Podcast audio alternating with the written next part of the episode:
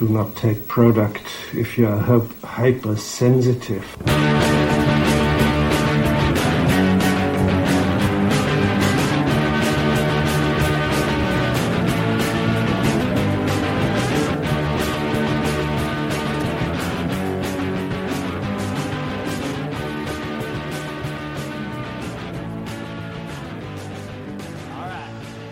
Oh, hey, Internet, and welcome back to the Intoxicated Podcast. I am your host, Sarah, and if you're brand new to Intoxicated, this is a drinking podcast where I usually have friends on and we talk about life. And as I'm recording this, it is Halloween. So I hope everybody had a great Halloween, and I hope you enjoyed my Halloween episode with Frankie and Amy. I did have some listeners let me know that those EVP things that I thought I captured in that episode did sound to be like somebody saying something. So that's really good to know that I am not crazy. Very quick disclaimer on this intro. I have been noticing some static in my intros lately, the past couple episodes. I don't understand what it is. When I monitor my recording, I never hear it. I only ever hear it on playback and I do double check to make sure everything is plugged in and nothing is loose. So I don't really understand what that static is. Sorry about that, guys. I'm gonna try to look into it and figure it out. Just wanted to let you guys know that I know about it and I hate it. Got one hell of an episode coming your way this week. We have a returning guest and a brand new guest on the show. This week I welcome the very awesome Catherine, who is a friend that I've known for quite a while, but we have recently rekindled our friendship and she's just a goddamn awesome person. She is also a Patreon, so that's pretty cool and returning guest Vern. Vern was obviously on a very recent episode of the show, and he's always welcome on any episode because I love Vern. Love you, Vern. So this is really interesting. So Catherine wanted to come on, and kind of the subject that we wanted to talk about was essentially just relationships and our relationship problems. But the opportunity came up to invite Vern in on the conversation as well, and I thought it was a really good idea because he can kind of chime in with some outsider perspective. He's someone who knows me pretty well and had only met Catherine that night, so it was actually a really interesting conversation. Holy shit. Now, I gotta say, I seem to be on a streak of like really deep episodes lately. I'm not mad about it. Uh, I think it's fucking great. So this is a full blown therapy session, like quite literally. Catherine is someone who does go to therapy regularly. I'm very jealous of that. And she brought a lot of insight to this conversation. So all I gotta say is just listen to it. It is absolutely fascinating. We do talk about her relationship history and sort of the different types of behaviors that we do to kind of contribute to our relationship problems. So we actually talk about love languages and attachment styles. It is just full blown therapy, guys. So it was great. I truly do think intoxicated therapy is a thing. I feel like sometimes episodes can go the storytelling route where it's really funny and it's kind of more of a storytelling structure. And other times it can go the therapy route. And this one is definitely a therapy episode. Man, it just makes me realize how much I need an actual therapist in my life. But I have this podcast, so that's something. This is a longer episode, so I will keep it short. And I know everyone's probably really confused about the title. It was really hard for me to pick a title for this episode because we covered so much. Sometimes I want to go the SEO route and just let you guys know right in the title what we are going to talk about. This time, I decided to put in a reference to a metaphor that is brought up in this episode, so you'll have to listen to learn more about that. So Catherine and Vern are both Patreons. So obviously I gotta plug Patreon. If you are a listener of the show, if you want to contribute, if you want extra content, if you got a spare couple bucks per month that you can throw our way, go on over to patreon.com backslash intoxicated and check out the different levels on there.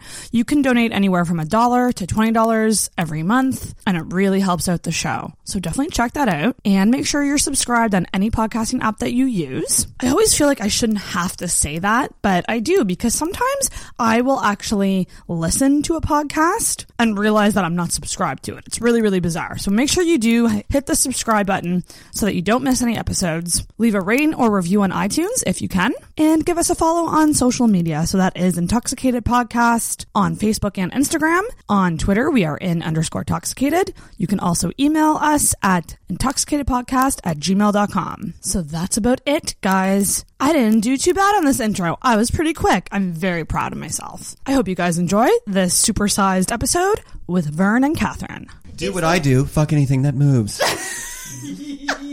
Ask questions later. Yeah. Fuck first. Get swabbed later. Questions later. Swab later. Why STDs. Ooh, this is itchy. That's that fire emoji meant. Ah, fire emoji. It burns, it burns, it burns. Listening to that back, I was just like, Sarah, why the fuck did you say that? Are you kidding me? Yeah. Are we all ready to get going, guys? Yes. Let's get it going. We're We're here on the Intoxicated podcast in a we're in a we're we're in a Patreon sandwich. I have two Patreons on the show. Miss Catherine, first time first time on the show. First time. And when I say first time, it's because I know you'll probably come be coming back on. I hope so. I hope this goes well because I kind of feel like a celebrity, and I want to do this all the time now. We're not even into it yet. I, this is gonna go to my head. I can tell. I'm very, very excited. And we have a special guest. Vern is here too. Hello. So funny how this happened because originally it was just going to be you and me, and you started texting me, and I was like, you know, I'll invite Vern over. He's had lots of boy trouble. The way because today we're going to talk about boys. I'm doing a lot of hair flips right now. No one can tell. Um, because you and I, you know, we have similar issues. I have listened to your audio diary and cried with you. Yeah. So she sent me a really nice message. Too too similar. Like just everything hits home. So Yeah. we going to talk about that, and mm-hmm. then I thought it'd be cool to get Vern on because you can chime in with what you think as an outsider perspective Yeah. on our issues. Yeah. Well, I may have some insider perspective, but I also am happy to give outsider perspective. because you know me pretty well. I'm like the the narrator over in the corner or something. Yeah, yeah, exactly. Be like, and now they're both crying. I'll be right back. Just getting the tissue. and we are drinking. Catherine and I are drinking. Okay, so this is interesting because I asked you what you wanted to drink, and you knew exactly what kind of wine you wanted. Yes. Well, I know you like specifics. Yes. So I did not want to be Vague. non- I didn't want to be vague. I left it open to brand, but yes, Argentinian Malbec. Yeah, you said Malbec red. Fr- mm-hmm. well, is Malbec always red? It is always Red. Okay, see, I don't know dick about wine. Do you like it? I do. It's like it's. I do really like it. It's not Yeah. too dry. It's not like I. It's just such a good, easy drinking wine. It's really, really good. And in recent years, I never used to like reds. Mm-hmm. I used to fucking hate red wine. I used I used to cringe at the thought. And when I started drinking, white wine was my thing. It had to be white wine from the Germany section in a blue bottle. Oh, the Oh, relax. Riesling. relax. You get it? Yeah. The relax Riesling. Yes, I drank Yes. that. Uh, I used to drink one called Blue Nun. Okay. Um, what were the other ones? There was one, another one in a blue bottle that I used to always get. Blue I, I would know it to see it, but I just don't know the name. It's probably a Gewürztraminer. That sounds about right. Um, I was You all have said anything that sounded German, and she would have been like, "Uh huh." I I would not. I'm so gullible. Like you, you could have said anything to me, and I'd be like, "Oh my god, you speak German? That's amazing." I'm really impressed. but yeah, no, it always. It, I I went for sweet wines. Yep. Um, and really cheap, like ten dollars. I can't Like if it was more than ten dollars, it was like out of budget for me. Um, and then like it just started like I started puking all the time when I would drink it. It, it, uh, it was just never. Oh, here's the bell. Pre- Yeah, it's funny when Catherine and I have hung out recently. When Catherine and I have hung out recently, like we- we'd be like talking back and forth, and then she would literally go like this, ding ding ding. like she wanted to hit the bell, but the bell wasn't there. so I do my like preach and there. and bell ding. Yeah. But oh my gosh! So thanks so much for coming on. So let's do a cheers. And do you have something to cheers, Vern? I do. Water and diet coke and a smoothie. Yeah. yeah. Get prepared. Bring it in. Cheers. Cheers, sisters. Hmm. So we do have to start it off because you are a new guest, and tis tradition Okay. to do a friendship origin story. Okay. Do we remember when we? Well, I know who we met Goes through. way back. We met through Ma- our friend Megan. Yeah. Was it a Matt Mays concert? So I remember coming to your apartment when you were on Church, Church Street. You lived on Church And- I did. We talked about this. You lived on Church Street too. I lived on the corner. Um, Oh, right, right. I remember. It was like It's the a building. yeah. Was it close to south? Closer to south? It was closer Or that middle to. Morris. Okay. Yeah.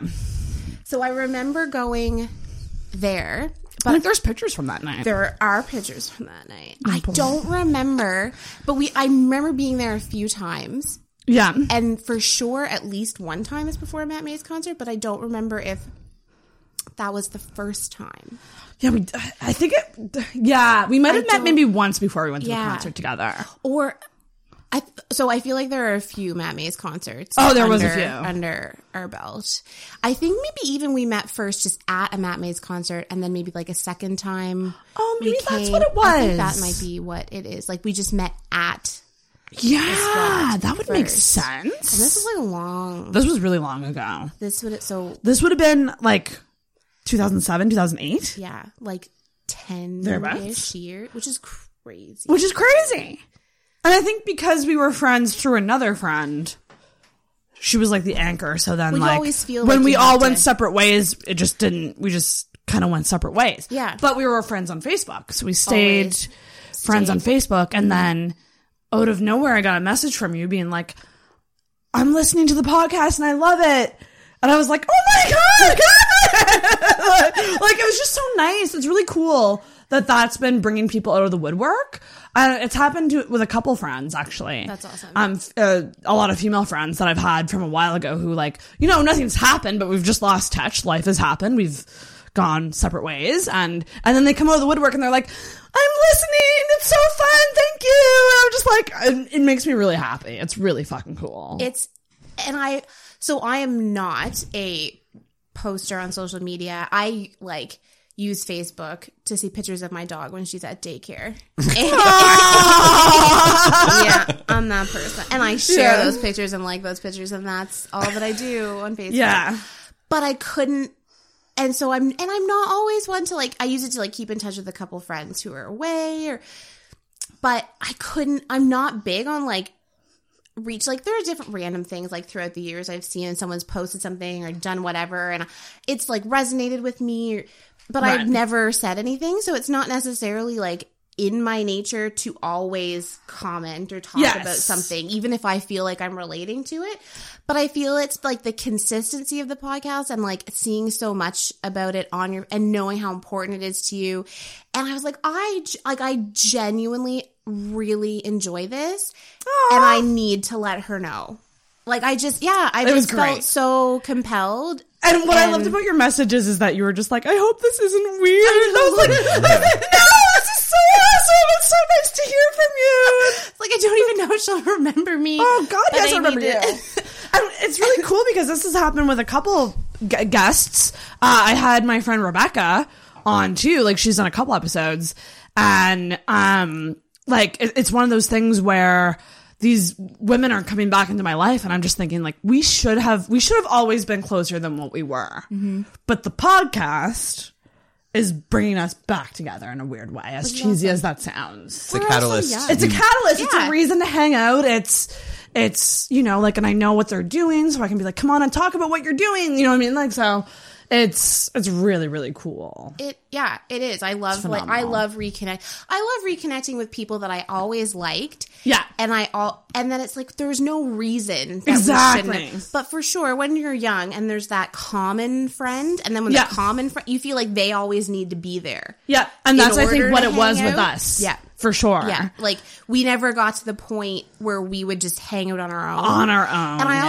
also think as females, maybe I don't know if guys go through, but as females, when I like not now, and maybe not so much in our twenties, but when we were younger, and for sure growing up, if there was like that common friend, and if a common friend like introduced two females, and then those two females hung out on their own without that common friend, That's not a good scene. thank I'm, you. I'm familiar with that. That is not I don't think that's a guy thing. okay Yeah. because It's It not could even a gay guy dynamic thing. thing. shouldn't it That- shouldn't be- it's a super insecure thing like Yeah. Yes. so it's when you're growing up like you're you feel you're gonna lose your friend you feel threatened and so i Yeah, that's true. i think like always kind of being mindful and respectful of that plus megan was such a it was like oh she's passed now I'd actually, if she was here, I'd ask her to come on. she and she great. would she Yeah. um like she's such a the more the merrier kind of person. Yes. So there'd never be like a reason to not. And Megan would be like probably the last person on earth who would ever care if somebody hung out without her. But she would be,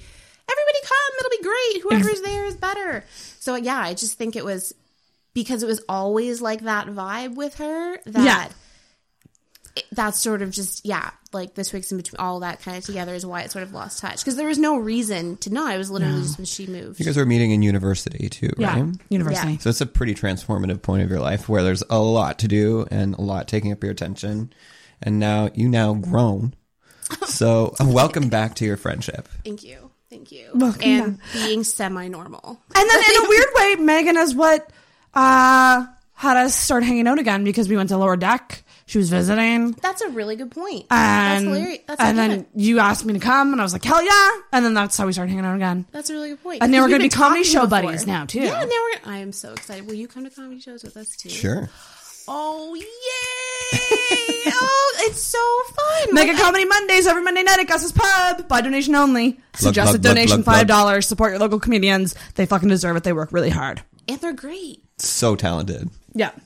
There's like there was eight or ten of them. Yeah, there was a bunch. and- Yeah. So totally different styles. Like, Yeah. It was yeah. It was a really good variety. It was totally. And I feel like Andrew. I hope you're listening to this because Andrew was sick that night, and his friend uh, Martin. Uh, so they co- they share co-hosting duties of the show. So sometimes it's Andrew, and sometimes it's Martin Edwards, who's a sweetheart who I finally got to meet that night. Um, but like. You and I, I feel brought brought the energy to that show. I just want to say, which was like unintentional, but I think we're so similar. Like we are, we're vocal people. Yeah. So we both are are laughing and like making expressions, and it was. Yeah. I mean, it was intimate. yeah, yeah. So it's a smaller show, Yeah.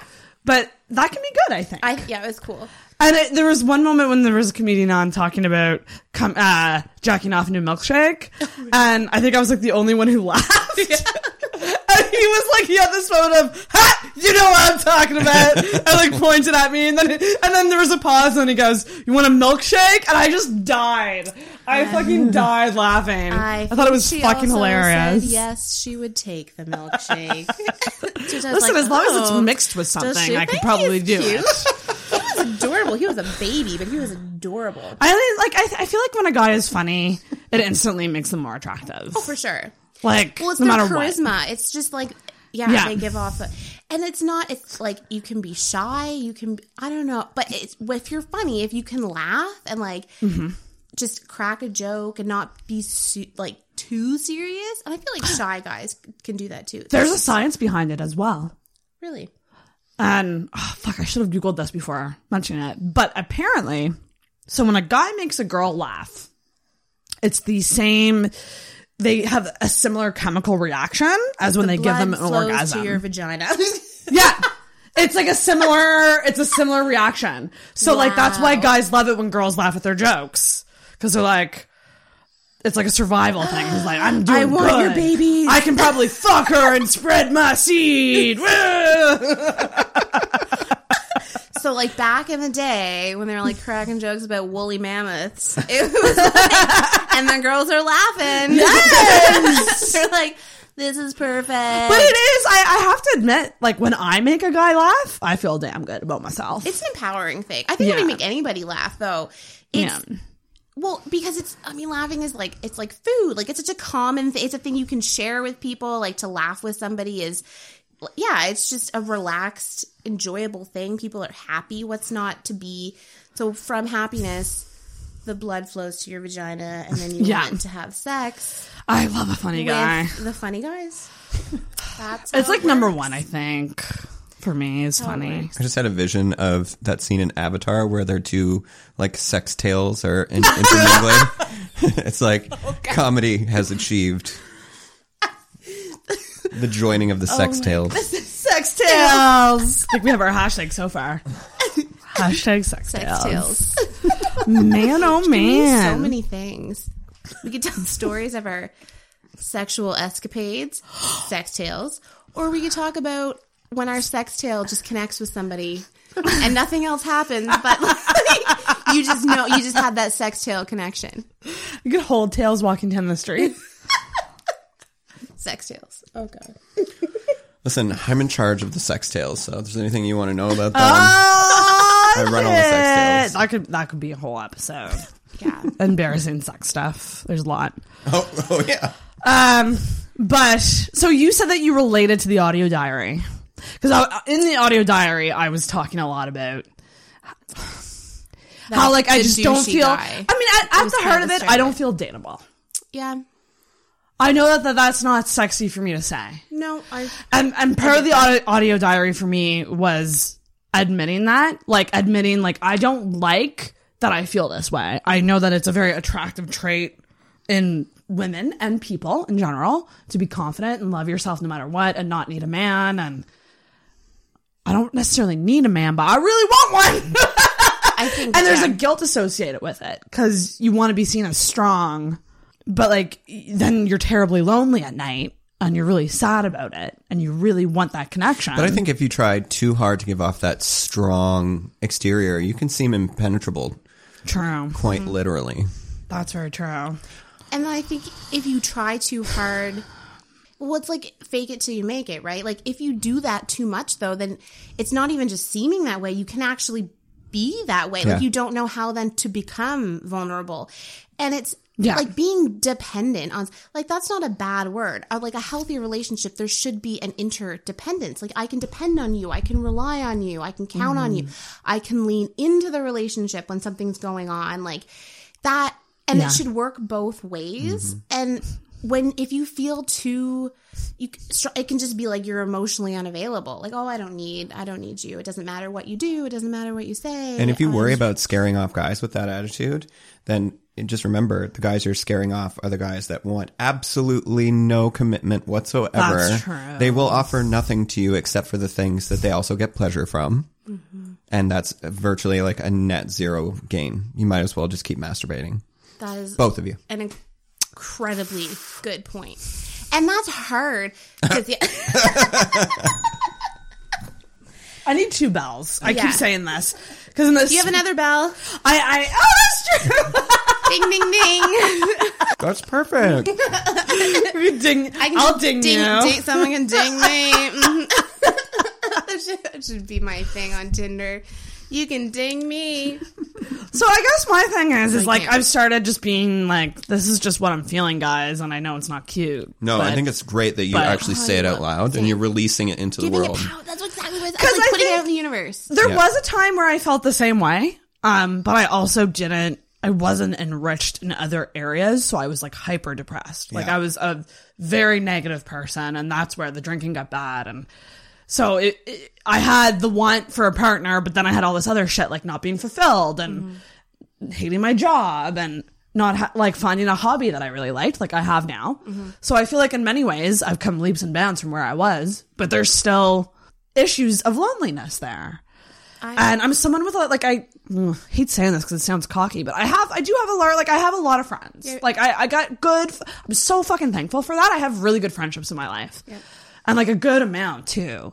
So like I'm not. It's not that I'm lacking connection with people. Mm-hmm. I'm just lacking that emotional romantic connection with a guy. Mm-hmm. Like so so I've fallen into casual sex for six years, and it's just become my normal at this point. I So- think that's so. I heard this. Well, I don't know. It's not necessarily a quote, philosophy or whatever. Anyway, it was talking about how we can have, like females in particular, but I think it go, probably goes for males as well. You can have all like facets of your life together. You can have the great family and a great friends and a great job and a you know a beautiful home and you can have all. But then that one thing that's not there, like the really, that's the thing that gets all the emphasis and Right. the attention, and it's not. So it's not like when so when I'm going through like a difficult time or a breakup or so it really does and I hate that it does, but it really does impact my view of my worth. Yeah. And that's where we relate. Yeah. So that's, I think, what you connected with in the episode. Yeah. Like, and so I think, so, cause I've used the term I feel, so, and I, again, I don't like, I know it's like you're giving power to these guys to let you feel this way. And, but so I've used the phrase like I it, some of the things that have happened and we can talk about have made me feel like unlovable. Yeah. So I'm curious like what you feel the difference is I mean between like being feeling or being undateable versus unlovable cuz like hmm. they're it's kind of cuz I hadn't really thought about it in terms of maybe that's it maybe that's how I feel. Like I mean, I don't- think the don't know. dateable comes, I think that's just part of it, right? I think I definitely feel unlovable too. I mean, I've only been loved twice. I've only had two relationships my whole life. But the reason that I think I'm undateable is because guys don't want to date me. I know that that sounds ridiculous to say, but I'm, I'm taking, I'm telling facts here. Um, in the six years that I have been since my last relationship, I've had one situation where a friend of mine admitted feelings for me, and then I, I could have dated him, but I just didn't feel that way about him. Um, and that that's really been it. Can I unpack you for a minute? So, what is it that makes you undateable? What have you intuited from men's response to you? 23 minutes in, let's get into it. People at home, take some notes. Um, I don't. The truth is, is that I just don't know. I don't Well, know what it is. There's a standard. There's a standard checklist. I'm ugly. I'm fat. I'm I- I- stupid. I'm my career's going nowhere. I I'm tend dumb. to go to the too much category. So the oh that wine's gonna oh there you go oh good that would be bad. Um, I tend to go to the too much category. I feel like okay, I have a lot of guy friends, so I have a lot of friendships with guys. That's great. I can get fuck buddies pretty easily. That's great. But as soon as it, it as soon as I try to mold those two together, like either in terms of like a relationship, like let's just go out in public and be together, like like let's date, dating, like date a friend. It, yeah, Okay. Like I say, a friend that I've been sleeping with. okay. It, it's it's just never they've never felt that way. Um, the only time I've ever got an answer to that question, and it actually happened this year, this summer actually, my fuck buddy was over, and I I was like, so out of curiosity, like, why have I never been an option for you? Because we're friends, but we have sex when you're not with anyone, and then you date other people, and then you come back to me. Like, like I'm the in between girlfriend person. So like, why have I never been an option? And literally his response was, I just don't know how we would do like personality wise together. So is he So there it is. like it's the void personality. of personality? Yeah, I was just going to say that indicates that he doesn't have as much. Much, yeah. he, he has less than is necessary for you, and, and, I also is just that's a lack not of a, confidence. yeah, but that's not a bad thing for Mm-hmm. you. That's a terrible thing for him. Is a, a shitty, like underwhelming personality. and I think I've always, I've always tacked it under they're ashamed of me. I think they'd be more ashamed of themselves knowing that they could never keep up with you. Like And then they in terms also of your don't know how of to like or, just let you shine and be okay with them. that's true. Do you know? Because there's, Yeah. it's either keeping up with you and being like just as extroverted and just as bubbly, but also being okay having the downtime. You know, so being like very Right. well matched, or being okay being reserved or being quieter and letting you do your thing and being like happy for you and and also getting enjoyment out of that. So it's there's either not enough personality there or not enough confidence there or or both. Well, I've always felt in my casual sex situations like I could easily get feelings for all these people. Um, but I don't necessarily think that there's feeling on their end because I've seen how they bang me, So just casual sex, and it's impact? quite porny. Is it hard? That's dudes though. Dudes Yeah. watch porn all the time. Like they're, so they're gross. the, the the smallest proportion of men possible are those that don't watch porn. Um, so that is how people are educated about how to have sex, and you can. I'm pretty sure you can re-educate people in a porn vacuum. You just need to like Yeah. get them off it for a while. Is that possible? Because I feel so. I dealt with this with a boyfriend who was single for I don't know, like four years or something like that before he and I started dating, and he became. Well, I don't know. I felt like he was addicted to like he seemed like well, and then it got bad because of, for a whole bunch of other reasons, and then he was like jerking off more than we were having sex and I so then ah. I started to have a thing about porn. So I was like I don't care if you do that, if you jerk off, you what but it's if you do that and like my needs are not being met, that's different. Like if my needs are being met and yours are being met and we're ha- and then you still do that, cool. Go nuts, yeah. Fill your boots. Yeah. but it was so it became all like that. And then I same thing, I felt like and he was a boyfriend and we lived together and we were together for 4 years and Yeah. but I felt yeah, like it was very this is what you see In online yeah. and you're just trying to like recreate that Recreate and it's like taken away a little bit of like this is maybe i sound like because i'm not prude but i really i feel like it's taken away like a certain innocence or about like evolving act. in your sexual experiences Yeah. because you're just bombarded with it so what used to be like you know sneaking to like look at a playboy or something like that. It's just you are just constantly sex anytime whenever you want it all the time. So you you do when you see or do something you do become desensitized to it. That's just It's very true. that's life. So it really like it just kind of sucks that yeah. you lose that little bit of innocence i don't know when you're having Yeah. sex with somebody like to feel Well, like and feeling like a person, and yeah, not not like, you're, a I feel like you're trying to make a porn yeah, right now, and you're not like being intimate with another person. You're just that's kind of my thing. Like, I don't really know what off. intimacy is. I haven't experienced that in like a very long time. I know what I want. Yeah, I do too. I don't know, but yeah, like I don't even know what I want. Is that is that possible? Like, is that just rom coms of ruined Yeah, I was me? gonna say like if porn is is uh, influencing these guys to you know have all these like really exaggerated fantasies, you know, it's really not that different than how rom coms are exaggerating f- fantasies on the other side, Which is very true. Yeah, so I think like the truth probably lies somewhere in the middle.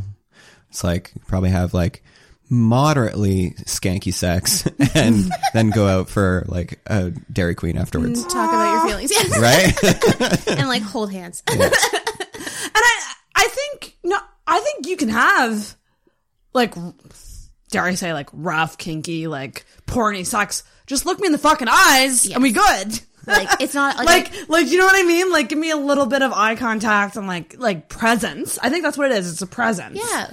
Um of You want to be. we're in this together. me. We're doing this thing together. It's not just you.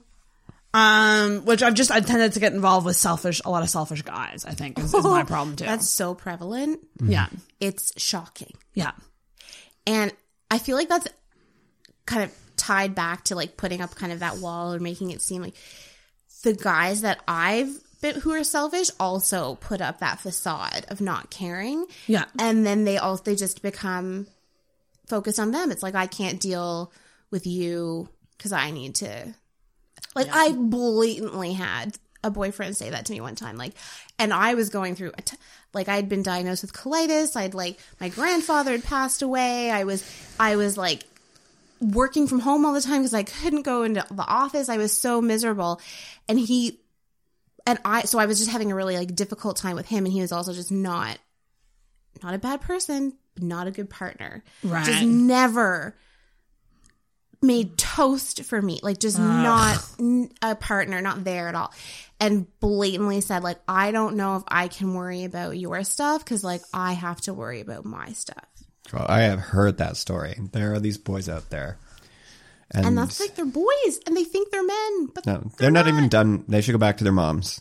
thank you They're not finished was being this raised. out of curiosity? Was this the last boyfriend or the boyfriend before? no it was the boys and boyfriend before well Okay. not sorry not the boyfriend before the boyfriend before that I, there I'm, How many boyfriends have you had? there's a few How many? um, oh god like actual things i would actually call like a relationship yeah. Okay, you have to count, so that means a lot. Well, there was like high school first boyfriend that was like the fall in duration, and we broke up before Christmas. Um, and the, yeah, so and then there was the first like real boyfriend so that was like grade 12, first year university. Then there was the first guy that I really was like, oh my god, a man, like I met him when I was 18. He was 26. He was six six. He played soccer. I was like, yeah, hung like a stallion. Right. exactly. Little 18 year old me did not know what I was getting into. Uh, then there was, I met a guy when I was 20, turning 21, and he was 36, and that was on and off for five years. That's a big age difference at 21. Huge age difference. This is the time in my life when I learned age has nothing to do with maturity. Oh, yeah. I learned. That's when I learned that lesson. That's 100% correct. Yeah. You can be 75 and completely immature, and you can be 25 and incredibly mature. Like it's means nothing. Um, and then so then Mm-hmm. I think that, I think 25 is a key age though. I feel like it's a it's a like you are you're at a crossroads kind Yeah. of thing when you're 20. Like you either keep being a kid or something shifts and you you feel like wow I'm in my mid 20s. I love I 25. gotta get it together or something. Yeah, I love 25. Such an age.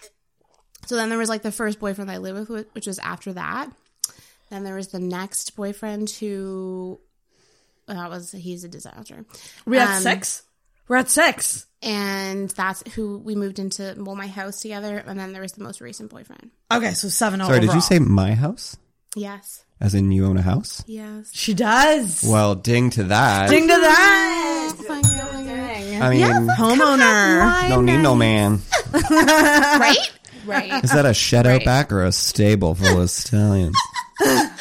Oh God, don't even. I would take a stallion any day. Like literally? No. I would take a horse over a man. I was, I was like, I'm hoping that she's talking about an actual horse. horse. I would I would take a horse and be like, fuck you. If I could have like my dog and my horse, then I think I would literally be at a point where I don't need a man at all. like, I'd be like, I'm fine now. Like I have all the things that I really want in life. I have friends and I have my pets and I'm fine. Like Yeah. whatever.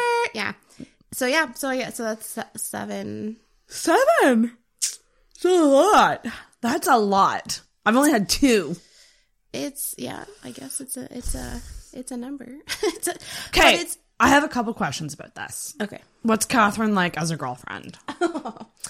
So this is like where I really appreciate outside perspectives because I I feel like I try when I describe situations anyway. I try to be as honest and unbi I mean obviously there's going to be a bias cuz I'm describing it from my perspective, but I try to remove my perspective as much as I can and be more factual because I genuinely want feedback, like particularly hmm. around arguments or something like that. Like, was I being really unreasonable? Or so I Yeah. try to do that. So my when I say like this is Catherine as a girlfriend, this is me hmm. and how I see myself, but I really I don't know if that's how That's true. It's undoubtedly It's going to be mixed with a little bit of what you want to be, what you want Yeah. to project. Yeah. Oh, that's true. Absolutely. Because I've had, so I've had like guys tell me that, like, oh, like you think you're like this big ball of love, but you're not. But Whoa, those are, what?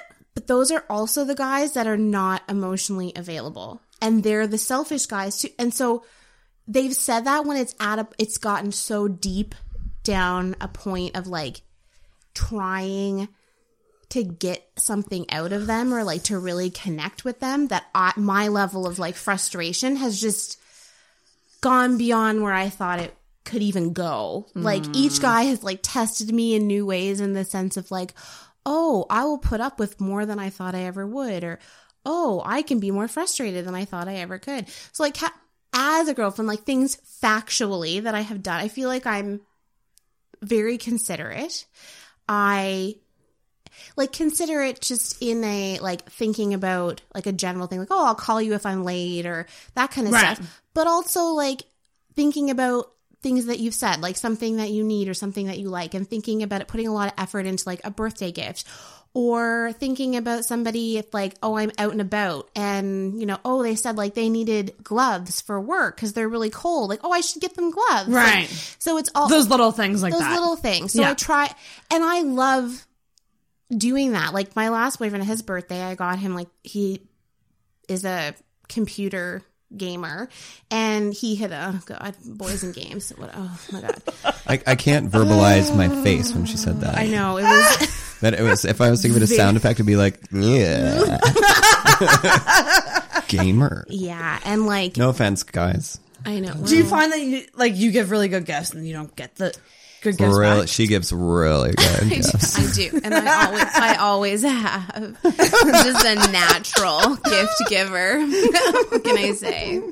I am a giver. Um, yeah, because I like. So he said to me, and he's like gone through a lot of shit in his life. He takes no ownership of. He's incredibly stubborn, incredible, but he takes no ownership of anything. And I don't know if he denies it and really knows it or doesn't even know it. But anyways, he said to me, and it meant a lot because he's not super close with his family. He almost got like a tiny bit emotional and was like, "Wow, I have don't think I've ever received a gift like in a long time that was like actually a gift that somebody really thought about." Right. Like something to that he you could tell he was really like not only did he not appreciate it because he liked it and it was what kind of what had he somebody thought about it like they put effort into it and remembered something he had said months ago and you know so mm. that and that was awesome mm-hmm. for me that's To get that appreciation. yeah, like yes, I made Yeah. you feel exactly the way that I wanted you to. Like I wanted you to feel special. I wanted you to feel loved, and Yeah. so that's important to me. How I make somebody feel. Yeah. like I remember hearing a quote like people don't remember what you say; they remember how they how you made them feel. Mm-hmm. I feel like love that's that. very true, and feel I, so I way. want I again. So this is coming to like what you want versus what you really are. But I tried it like again and it when it just gets really like at the beginning and like the way that I would like to be able to continue if these guys were at all normal. I don't know, normal is a bad word, but like emotionally available. That's just since that Yeah. has become part of like my vocabulary, it's just a phrase that's very Same. relatable. And it's very prevalent. Yeah. And yeah, anyway, Big so time. I'm yeah, like I'm considerate. I feel like I'm very loving. I'm affectionate. I like it's yeah, I just like I want to hear that you love me. I want to like have physical affection. It doesn't need to be over the top, but those are like my love languages. I was just gonna say because we were talking at the comedy show. We were talking about love languages, and I never knew that this was a thing. So, like, can you explain it again? Because you explained it really good. so I may not do this justice, but there are five love. Do you know? Mm-hmm. Okay, so there are five love languages. So correct me if I'm. So there's um like words of affirmation. So that's the the I love yous, the you're beautifuls, like that kind of thing. There's the the physical affection. Mm-hmm. Um, there's acts of service. There's gifts, and then there's like quality time. So acts of service would be more like mowing your lawn or clean pick you know tuning your car or picking Mm-hmm. up groceries. And gifts would be like, oh, I bought you this diamond necklace, or I bought you. Mm-hmm. I want all damn things. Can my love language be all five? It it can't. It can be. Yeah. There's always going to be like one or two that dominate, but Interesting. yeah. So the philosophy is that people with different love languages can be together, but you have to understand how you receive love and then also how your partner receives love. So you need to like if words of affirmation are really big to you and physical affection's big to them, like you kind of need to to understand like what love means to them and what it means to you and be able to like Huh. Adjust. I gotta chime in here. Yeah, I know. I saw Your Vern's face. I- Vern's I face know. was e. I absolutely have to chime in because although I agree with you, I think if you take that logic far enough, what you'll find is in order to, for that to work, for people's love languages to be different and it still to be an equitable relationship, basically both partners in their receiving and giving have to be somewhat autistic about it. They have to be, you know, it's you you are somewhat autistic in the sense that you don't you don't appreciate that person's emotions, their emotional response or what they're putting out in the way that they want to be appreciated. And it's hard to give them that if you if you if you can't kind of you almost have to like drum it up. You have to like act it out for them. So can you say then that that is a real genuine genuine. exchange? Yeah, that's, a very, really good very point. true. So I, I, guess think it matters like how. In other words, you're you doing are. it because you know the person wants it, not because you want to do it. right. It's the it's the um the dishes argument from the movie The Breakup with Jennifer Anderson. Oh yeah. I Yeah, I want you to I want to do the yeah, dishes. I want you to want, not because I'm mad. Mm-hmm. Which is yeah, that's actually like every single fight I've had. so it's I've tried to so my last relationship so I've also feel like I I'm a talker. So that ding ding. has gotten me yeah, into trouble sometimes. I so I am learning how to choose my battles, like how to Yeah. not necessarily Yeah, bring absolutely.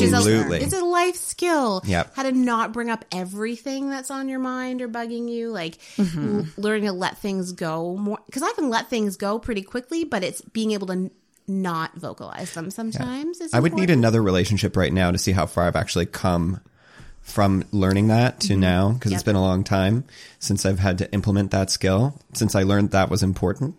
Um, but yeah, I really couldn't tell you how effective even just knowing that would be if Yeah. or if I would just do a bunch of things the out of- exact same. you know like reflex. Yep. yeah. And then once you've done it a couple of times, you go, oh, fuck, I failed at this. And then that starts to play on your mind. And then before you know it, you're probably doing something to intentionally or subconsciously sabotage the situation. I feel like it's something I'm I'm always just gonna have to be aware of. Like it's something I know my instinct will always be to just say everything. So I'm always going Same. to We're so similar. like I'm always Yeah. gonna have to be aware of that. Like for the rest of my life. I'm just gonna have to get better at stopping myself before I say it. Like I'm always gonna have to fight my instinct to Yeah. blurt it out and put it out there. Um And the men that you date are going to have to keep learning how to listen and not overreact and shut you down. and they they shut so the last boy i have never dealt with that before like he when he reached a point where he couldn't deal he would leave and so i've i've had anxiety my whole life since i got like diagnosed with colitis just over the like the last 4 years i for sure am being in difficult relationships and with work and da da da i've seen my anxiety like increase for sure um, so just my capacity to deal with the stuff in life is not like my normal is too high. Like it's working on bringing my normal back down. Like I'm too close to my, yeah, like I'm too close to like my limit all the time. So little stuff puts me over. Like my, my doctor describe it's like a bucket of water, right? So everybody has a different normal where they operate. Perfect. we talked. We touched on this in Vern's episode. Oh, Your cup's Mine too was a full. glass, yeah. Your cup's too full. Yeah. Pour it some out. Yeah. And you need to like learn Yeah. like you need to take this to bring your normal back. So then when the little things happen, oh, your your level goes up a little bit, but it doesn't overflow. Right. Yeah. And that's the key. So I've been overflowing for Yeah. a long time. Um, so I did get back down for a while, but the last boyfriend just really brought my normal back way too high again. So when he got to a point where he was really frustrated, he would physically leave if he was with me and then he would ignore me. And he would could ignore me for days for like we he could just never speak to me again. So this is like not responding to texts, not Phone calling you back, nothing. Yeah not checking in, Nothing. It's just like straight up ignoring and disappearing. yep and That's so so, fucking manipulative. then the and when I talked to him about it, I said like, look, I get you're different than me. I want to talk about it kind of right away or talk. Yeah. I get if you need your space. I I want to be able to respect that. I want to not call you like if you mm-hmm. need some time, but you have to let me know you need some time and say okay, like Kat, I gotta take like I will call. I need some time. I'm pissed off. Whatever. I'll call you tonight, and then keep your word. Take the day. T- tell me you'll call me in the morning. Whatever. Take the time, but then keep your word. Call when you say you're gonna call, and then that helps me like build the trust with you that you can be mad and it's not doesn't mean the end of our relationship. Or you could because that was the other thing he would do. He's just like, oh, I can't deal with this anymore. This is over. And then every time we would like get back together or talk, he he never even thought we were broken up. He I was because I asked him like, did you like do you feel like you weren't in a relationship the last week? And he was like, no. This is insane. And so then he kept doing it. So he did it That's insane. over like a yearish. Yeah, he did it like several times. This is the worst possible partner a person with their level level of anxiety could have because it it leaves you in this vacuum where all you can do is reanalyze things. Oh yep. so like preoccupied is an understatement. Yeah. It is all. So for a year, that was affecting everything that you did. Yep. Yeah. Every other relationship that you had. Every like Your work. work, friends. Yep. Yeah. Everything. Probably, I, Everything. b- I bet it, your like bill payments probably suffered. 100 you probably gained five pounds or something. a hundred percent. Yeah. It was all that I focused on because so then sort of second to love languages are attachment styles. Ooh, I don't know this. So Let's there's talk a- about attachment styles. This is the funnest. I, I love this. to- I love this so much. I meant to bring over my book. Um, Oh my god, you're so. I've totally forgot about it. I totally meant to. So it's called Attached, and it was it's the very. So the therapist that I see now, so I for I'm like also like a big advocate of mental health. Again, since being do- diagnosed with colitis, not that I always wasn't an advocate of mental health, but I have so much more of appreciation for the interconnectedness of physical and mental health. Like if one is mm-hmm. really suffering, the other is going to suffer too. Yeah, you can only 100%. do it for so long. And then because and also having colitis is it's an autoimmune disease, like it's not something that ever goes away. So understanding having a chronic illness and understanding what being sick means and and that whole perception of like you can look at somebody and they might look fine, but that doesn't necessarily mean they are. Mm-hmm. That yeah. So So your colitis is actually mimicking the way me- mental illness is kind of seen too. hundred percent. So you've got the anxiety and the, the colitis. Nobody The can see either of those things. things. Right. and I have been told even by my like my doctor, like my my GI doctor, I want one of those. I've gotten like I'm really good at hiding it. And she flat out said she's like makeup hides a lot.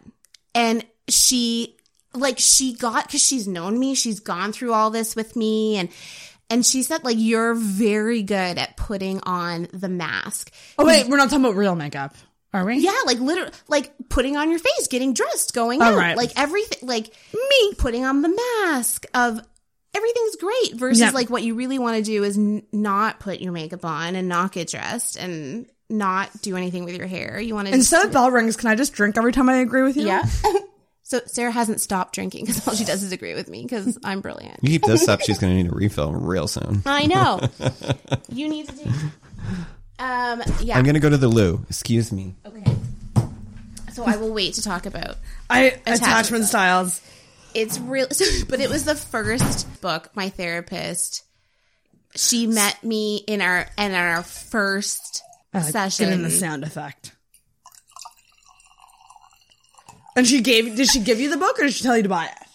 well she asked which she had a copy but she's like i would i need it back she's like but there's a lot in it kind of like it's an interactive but like there are little quizzes and places you can write it. So she's like you might just get more value out of having your own copy. Right. so that's what i did. And it's like a little bible Oh that you keep coming back to. And it's just oh my lord it's so me. Wow, I really want to check it out. it's really cool. So it's, called attached. it's called attached. And it's like a white cover with maybe I can send you a picture. Of it. It's, yeah. Could I just buy this at Coles? yeah, like I got it at Chapters. Oh, amazing. Yeah. Attached. Uh, Okay. yeah. So it's it was literally yeah, the first time she met me. she was like, I think you'd really benefit from reading this book. and well she she was just like, I have a lot of clients who have read this and found it valuable. It's insightful in that you're like, holy shit, that's who I am. So there are three attachment styles. So there's secure, which is like the goal of how you you would like to be secure uh, in the way you form it. So it's the way you form attachments with people.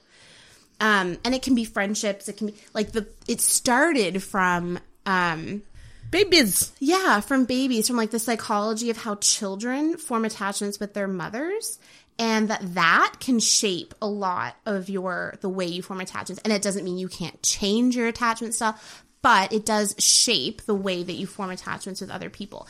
And friendships can for sure be in that, but obviously everything in like an intimate romantic relationship is just like heightened so much. It's just exaggerated so much because there's so many more emotions at play. Um, so yeah, so there are three attachment styles. There's secure and anxious and avoidant. And so I'm anxious and there like it talks about like the characteristics of someone who forms anxious attachments. Then it talks about kind of how you react in situations if you feel like your attachment is threatened. Your um oh what are they your protest behaviors.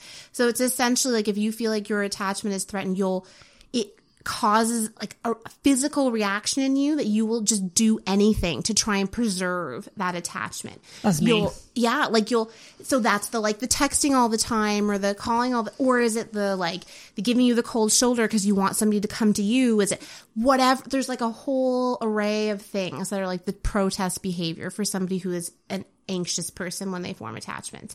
Avoidant people tend to be incredibly independent and what where they can have protest behavior when they feel like their independence is threatened.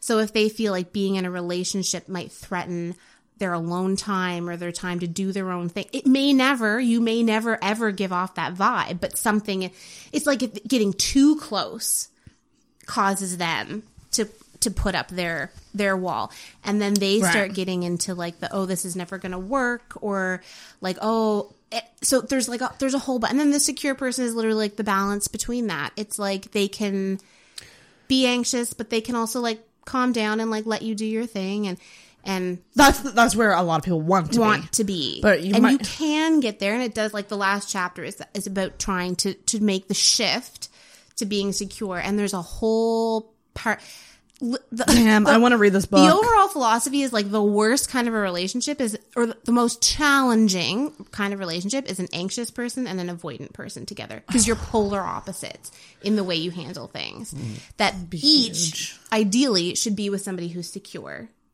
because that will create that balance that the anxious and avoidant, you're just, which I have for sure, like the main guys in my life have all been avoidants Ding ding, same. Yeah. yeah. they avoid and that causes me to overreact and go out of my way when I Yeah. shouldn't and accept behavior that I shouldn't and Yeah.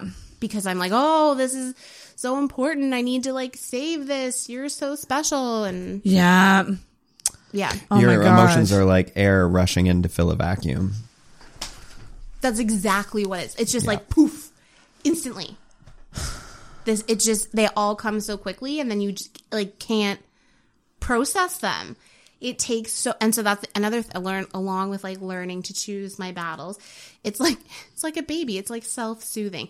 Learning how like when that happens, like that rush of emotion happens, not needing to react externally, like to try and get somebody's attention and worry about that connection, but just be able to like control it myself and have more control over my thoughts and my emotions myself rather than letting them control me. But it's oh, it's deep, girl. That's Like, so it's so it inten- runs it, it speaks so deeply to me because I'm I'm such that person too. Like I'm as soon as something happens to me, like I have to get it out. Like I have to call somebody. I have to rant. I have to do a social media post. Like like you know, it comes in various ways. Mm-hmm. And I So fucked. I for sure for me I see it like I can see it my whole life. And for me it's not necessarily my I don't know, maybe it is, but um like so I'm an only child. I'm the only grandchild on both sides. That makes Oh, two of us, dear. Oh. So like so me, people I find with siblings don't totally get I grew up like I'm really close with my parents and I grew up recognizing like the importance of a really strong like support system. So like the person that you choose like to marry and your friends and having like those people around you is really important. Like when, you know, you're going through like your parents are like my mom is an only child as well. So like when you know when her parents are sick and bo- going through all that kind of stuff. Like my dad was great and I'm there for her and her friends are there for. So it's so important. So I have always really valued the relationships in my life, like my friendships for Yeah. And I being a kid and like being young and like being in junior high and junior high girls are awful and and the worst. they're the worst. Worst. And I remember like going through like doing things that I like being a bitch when I'm like I'm not a bitch, but doing things because that's what like somebody else was like picking on somebody that wasn't going to be picked on, or if I was feeling like I was being picked on, then like doing my best to try and like smooth it over and worrying about it, and because I needed to like protect that friendship, because yeah, so I can I can see how in all kinds of relationships in my life that I'm very anxious in not wanting to lose those connections because they're important to me. as I get mm. older, I think I'm really fortunate in the friends that I have that are my, it's like a quality over quantity. Yes. The quality people are the ones that are still, like, are there in my life. And I'm not as worried about that. But then the romantic relationship, that's a whole Whole other thing. other kettle of fish. Still very, yeah. And my therapist said, that, yeah, I just, I feel like everybody on earth should be able to have access to a therapist. Like you have access to GPs, like for your physical health and physical checkups. I feel like everybody should have access to. Ding dang, yeah. I just, oh my God, it's such I want an, one. an important thing. so crazy though. It, it's insane. It's $180 an hour. It's outrageous. Thank God for health insurance. But like, if you, if you didn't, there, that's insane. Like, there's no way somebody can pay for that. Like, it's Yeah. outrageous. But like, my medication for my colitis is like $10,000 every six weeks. Like, it's, Holy shit. yeah. That's insane. Yeah. Like, it's out, it's So you really like you're in a in a situation where you can't not have benefits right, with that Right. high cost. right. Holy shit, ten thousand dollars Yeah. a month. Every six weeks. And that's just like, so I take, mouth hasn't even come out. yeah, isn't that it's like crazy? somewhere in that vicinity. That's so that's my like the Remicade. So that's it's a biologic. So I have to go to a clinic every six weeks and get it through intravenous for like three hours or something. Oh shit. And so that's not even like I also take like a daily immune system suppressant, uh, which is like I don't know, like six hundred bucks every three months or something. And then Girl, your guts cost you almost ninety thousand dollars a year. I'm so high maintenance. You have a very expensive tummy. I know You I'm really high maintenance. Oh my god. When did you get diagnosed with that? Just over four years ago. So somewhat recently. Mm-hmm. What does maintenance mode feel like hmm. if you're not having like? I have not been in remission yet. So remission would be yeah, it's just you have been non-symptomatic for like a, an extended period of time, like at least probably like 6 months ish. You have been it's been at an, an even keel kind of thing and you're not like when it's bad oh it gets bad and for sure looking back like i mean i've had like stomach issues my whole life and i've tried like elimination diets and i thought like i had like irritable bowel syndrome forever and because nothing was showing up in my blood work. And which is so this is super so finally when i was diagnosed like it, it there's like a marker for inflammation in your blood work and so that finally was elevated. So that along with like my symptoms and stuff like my gp knew that this is what it is so then she sent it like me on to the gi clinic. But interestingly enough so this past winter i got symptomatic. So I was getting this Remicade every eight weeks. Um, so it had to get shortened because there's they test the levels in your blood because they don't want you to build up an immunity to it, right? So you have to maintain a certain level of the medication in your bloodstream so that you're not if it gets too low then you have more of a risk of building up antibodies to it like too quickly so anyways so when i got really symptomatic and i was like having bleeding like i went like 0 to 60 really quickly so I got blood work and my blood work was totally fine. But there's this other test that they can do um, that looks at like the protein that's in your your bowels and this calprotectin protein and when it's really elevated, it's it's a sign that there is inflammation and there's active disease. So it's really great that this exists now because for years there were people who were not officially diagnosed because there nothing was coming up in their blood work. And they were like, but this is happening. And like, so now they have this other test that's been around, like, I don't know, relatively recently, I suppose, that is a, a more accurate way of of showing that because i guess when something comes up in your blood work like that's sort of it's really gotten to an extreme point when it's finally showing up in your blood but it can happen but you can there's a lot of other ways that can That's crazy. yeah so it's Holy crap. it's been yeah, so it's been like a long it's been a long haul. It's been and it like it just impacts every it impacts your social life, it impacts and then again like my relationship that I was in at the time, like I, I lost my grandfather like 2 days before I was diagnosed or 3 days before I was diagnosed. And my grandfather was like my guy. We had the same birthday. We he was just oh, he was just my love. He was just yeah. So that was the most awful thing. And he so yeah, my my boyfriend at the time like the the epitome of like some again, he's not a bad person. He's not a bad person. He's just very selfish. Like the night that my grandfather passed away, we were going to go to a Mooseheads game, which I canceled with friends because I obviously was not up for going. And he was like, "Oh, well, since we're not going to the Mooseheads game, like, do, is it cool if I go play hockey with some buddies?" and I was like. I'm sorry. When you say he's not a bad person, he's just selfish.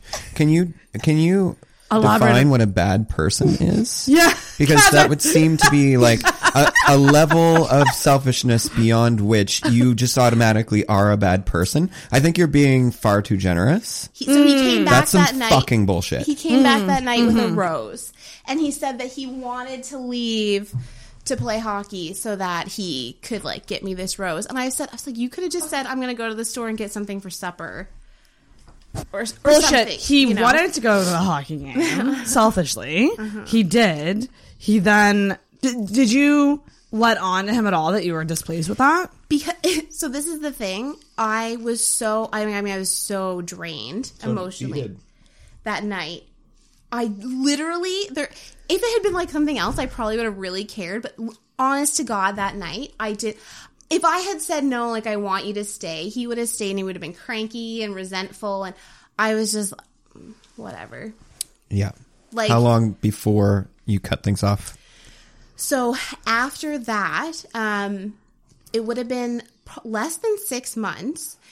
He said to me, we had an argument or whatever, and he said to me, like, I'm sure in the argument or some, like being super emotional, I brought up kind of all this stuff. I was like, well, I'm incredibly emotional. Like, I lost my grandfather. I'm sick. Like, I'm trying to figure all this stuff out. And he was like, I think you're using your grandfather's death as a crutch A crutch for what?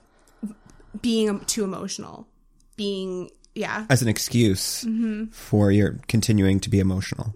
Oh my god. He can go fuck himself. That was the worst thing Holy fuck. I've not the worst thing I've had said to me, the worst thing he ever said to me. So it was less than a year after that. Did he think he was being helpful or profound in some way?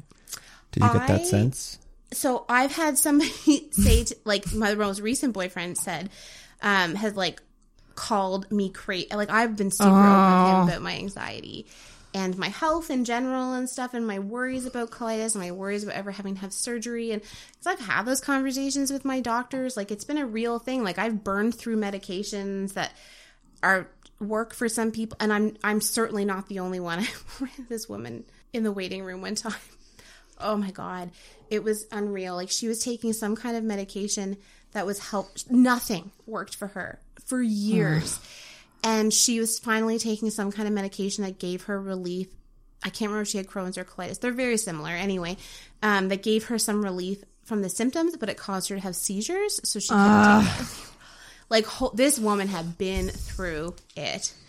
Um so I always try and like put it in perspective. But for me in my life this has been a huge thing and really tough to like figure out.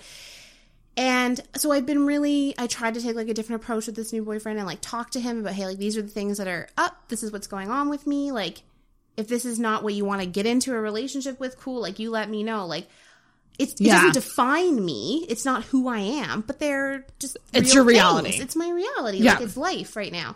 So, and he was like, nope. And he said all the right things and blah, blah, blah, blah. And then when it like reached a point, again, multiple times, and he would like run away, and that would cause me like stop running away, and my anxiety like really. Oh, it was like you're crazy. You're such a never fucking gonna find game. anybody who wants to be with you. Like you're nuts. You're you gotta like work out your shit before you can be with. Did they say else. he say that? Mm-hmm. Shut up.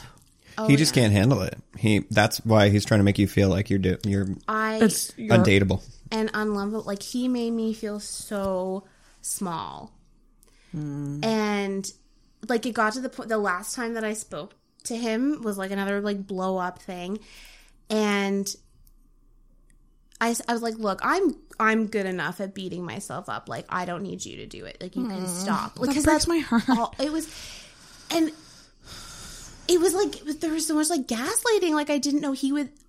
Like That's stuff- exactly what it is. It yeah. is because I would ask, like, I tried, I had talk about my needs, and like my love languages, and and I was like, look, like, I really need like physical affection, and I need like to hear nice things. Like, it doesn't mean all the time, but so I tried to adjust. Like, I know that he was showing love through like mowing the lawn or cooking dinner and doing these kinds of things, and Service. and yeah, like, and I really appreciate that stuff, but I'm still always going to need the things that I need. But I try to talk about it, and he was just like, like just stonewalled mm. about it. I would say like, "Hey, can we?" Like just like put your arms around me if we were cuddling on the couch, and he wouldn't. And then I'd be like, "Can you just put your and put your arms around me?" And he wouldn't. I'm like, "Oh my god, why is it such a big deal? Can't you?" So then these are how arguments would happen because he would like. I'm like, "Why are you being stubborn about this? What is there to be stubborn?" I think that it's an unfortunate, um, it's an unfortunate scenario that you haven't met the right person for whom the two of you these things would just flow together, and you wouldn't need to analyze or or Ask for it even. yeah, it just it, it, it when it's a good match, the language is already being spoken. So you don't need to say, "Here's the Rosetta Stone of my feelings." That's a Fucking get on board. and he still um, didn't. Because there's nothing worse than having to explain yourself like that. And With I tried. Simple things that you want. Simple fucking things that you want. You shouldn't have to explain. They should be evident. You shouldn't have to draw them a Venn diagram for it. Yep. no, And you he would just say like, "Oh, I'm just not an affectionate person." I don't. Yeah. What does that mean? So when you went out to Staples and got a whiteboard and a few markers so you Do could think- illustrate. Do you think that Right. that's just genuinely what he's that he is just not an effect? Like this is where it's I- too bad you couldn't meet like an ex girlfriend of his to ask compare notes. I know. So You know? I asked there. As far as I know, there was only like one serious girlfriend in his life, kind of like before me. Um, and from what I kind of like, his friend described it to me one time. His friend, oh, he's so lovely. He's like the kindest soul. He's a fucking mess just in life. Like he's a he's the most unmade unmotivated human being I have ever met in my life. But like a heart of gold. He's lovely to talk to. And he was he has been like so patient with me there are random times like I've gone over the like at top different points in time when I'd gone over there and like and the guy like my boyfriend wasn't home and and his roommate was and I and he would just talk to me and like talk to me about stuff and and like I'm like I "Oh, love it when the friends are nice." tell like don't tell him I was saying this he's like oh my god no he was like if Yeah. I really didn't if this made me uncomfortable he's like I wouldn't participate he's like no like don't worry about that and Yeah. so he said the like the last relationship he described it compared it to like his like last really serious relationship and said it was essentially like a high school relationship that shouldn't have continued but just did And so that contributed to him not growing up. and that's that's exactly what his oh, yeah. roommate said. He's like, I don't think anybody has ever challenged him on any of this stuff before. Like he's just gotten away with it. And he has also, mm. to his defense, had to be very self sufficient his entire life. Like he has not lived at home since he was 14. There's been a lot of shit that's happened in his life for sure. And he's had to like take care of himself and be totally reliant on himself. And I know that I cannot fully appreciate that because I've always had like my family. If Right. shit totally hits the fan, I know like my family's there. I Right. I and I know that I'm fortunate to have that. So I don't I cannot totally understand how he feels, but it has caused such a wall to be up and like a perceptions of things to be so skewed that it's I don't know how he hmm. comes out of it and he doesn't see it at all. Like he doesn't see anything wrong with his behavior. He thinks like his reactions to me, it's well I shouldn't have done what I did and then he wouldn't have reacted the way that he Oh yeah, did. yeah. He doesn't take ownership for it No. at all. And that he ignored me because I did this thing. Right. Like I overwhelmed him and like if I hadn't done that, then he wouldn't have had to ignore me. So it's like a causality loop. Right. Ugh. Yeah. This makes me not miss It's nauseating. Well, and so again, like there, because I like I do. Then I like worry about. Oh my god, is there something wrong with me? And And my like my therapist said she's like I don't she's like Catherine like you're not crazy. You keep choosing guys who are bringing out the anxiety in you. And I was just going to ask you actually, and, and this will get to exactly your therapist's point. How are you ending up with these specific people? Yeah, that's a Um, good question. But, but, uh, I want to get there by asking you, like, where, where is this person from? Just geographically, where is he from? He's from Cole Harbour. From Cole Harbour. Okay. And what did his parents do for a living? Just roughly, like, what kind of sector? Um, I don't believe his mom worked. So he had a stay at home mom. Yes, who was n- not a great parent. Okay. In So she didn't want to be a stay at home mom. Maybe didn't even want to be a mom. Right. I don't. I can't. Could obviously be. can't say like she has passed away. Like it's been very Ah. dramatic. Um, Siblings? one brother who is a drug addict and a mess and Older or younger? younger. Younger. Um, so he's the big brother, but he's kind of a loser. So his younger brother didn't have anybody like stable to look up to, and the dad's probably a bit of a loser too. He he's by no means going to be an exemplary human being. I can tell you that right now. So his dad now is like has been in another relationship like for a long time and has a like a daughter in that relationship. And I feel like that relationship and that little family unit is very different than like Yeah. what he would have Second time in growing around and got things right. Here are my couple of reject sons. yeah. Yeah, I Now fucking he get like that. talks to them and he, you know like he's it's not that he's not in their life but like he kicked him out when he was 14 and stuff. Okay. So, and did he go to university? No, he dropped out of high school, so he has a GED Okay. because he dropped out and like lived on his own and got an older friend to sign a lease for him and his other fourteen year old friend who got kicked out of home. Is he a tradesperson at a, after a certain point? He is um like a, a technician, but he has no edu- formal education beyond the GED. Okay. Given a hundred men, he would be very close to the bottom of the list of men that I would choose for you. I would choose somebody who probably comes from a more affluent background, by which I mean their parents could afford to enrich their lives because you clearly are, you're very articulate. You, um, you are really good at analyzing situations, so you can't have somebody who has like a baseline understanding of the world around them. They need to understand, they need to have some depth. They need to understand complexity. Yes. And so I, I, that's where I would kind of start looking. Um, and then from there, I mean, the rest of it would kind of just unfold. But I would say I'm looking at this person's background and I'm going, no, no, no, no, no, no, that's wrong for you. And that's not to say That, that's a bad person. no, No. It's just Necessarily. for you. Yeah. Like you got your shit together, girl. You got a host. You got a good job. You, you need got a good friends sexy, around you. Like hunky, sensitive new age guy.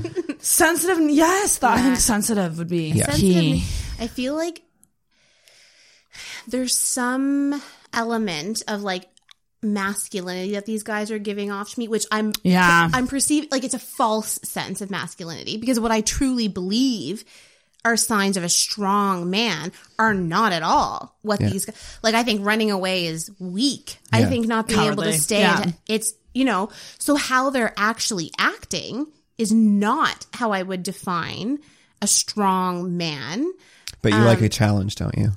I do. Yeah. And then Because I, you're a giver. I am a giver. And then I giver. also and I also like Oh my god. God, Vern. um, I also feel like I see the good in people too, and I feel like I'm not. too.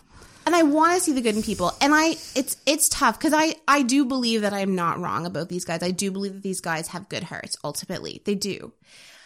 But I'm spending too much of my time and my emotional energy and physical energy on trying to bring that out because it's not trying to change them. It's like I've seen this. Like if I never saw it at all, then I wouldn't. But I see these like really like beautiful pieces of them and their hearts and the kind of person that is in them. Yeah. The thing that requires nurturing. Yeah. So you're a nurturer. I for yeah. And I, and I gotta say, if you were invoicing them, yes, if you were invoicing them for emotional labor, you would be rich way right too now. way You'd way be- too fucking rich. you'd be loaded. I would be like looking for new places to spend my. You would already have a horse. I would you would have several horses. I would own a, stable. ranch in Napa Valley, next to my vineyard.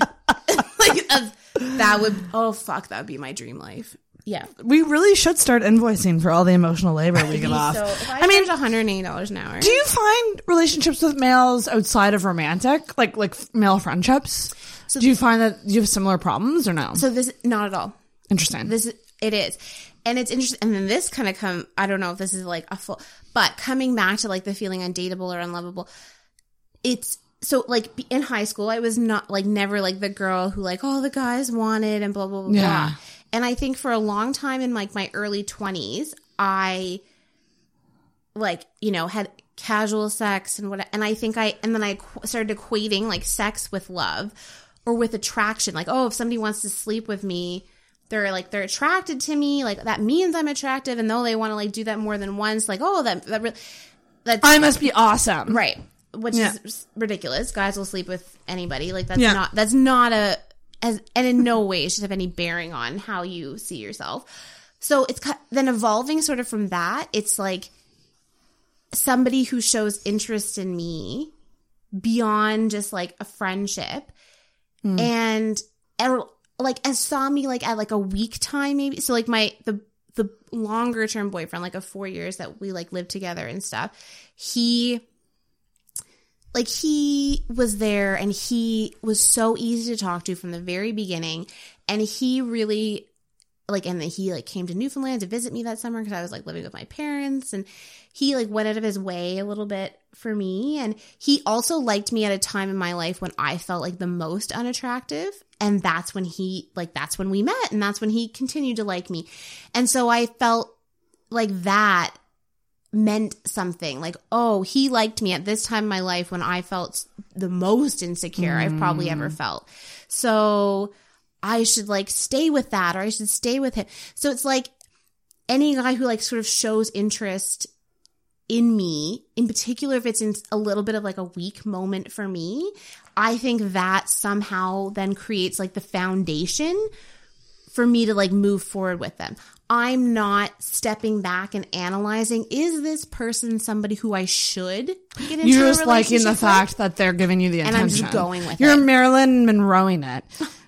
What's that the quote? really good. What's the sounds quote? really nice. No, there's a quote. It's like if you can't handle me at my worst, you don't deserve me at my best, or whatever it is. Which I believe is true. Like if somebody Yeah. wants, but that's that's his last boyfriend. At my really difficult moments, he would run away, and I talked to him about how hurtful that was, and how The most recent boyfriend. Mm-hmm. I ta- how hurtful that is. Please don't do this.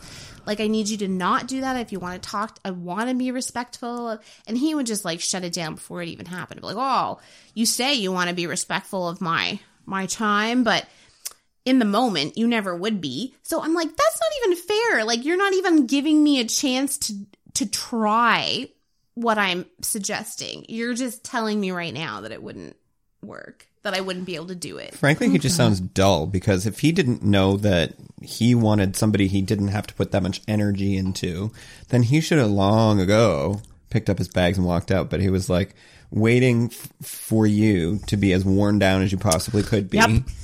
to take full responsibility for it because you know he needs a woman to do that for him because he's a fucking loser. I- he probably. never had a woman I'm sorry, do he's a horrible person. He They're all horrible. Yeah. and he, and the so the, these two guys who were like the most the the one that was like the on and off for five years. He for sure impact. He cheated on me, like the one who was way older than me. Right. Like that was a a relationship that for sure I felt like a shift in me in the sense of my. I think how naive I am because I just remember the feeling when I first realized that he had cheated on me.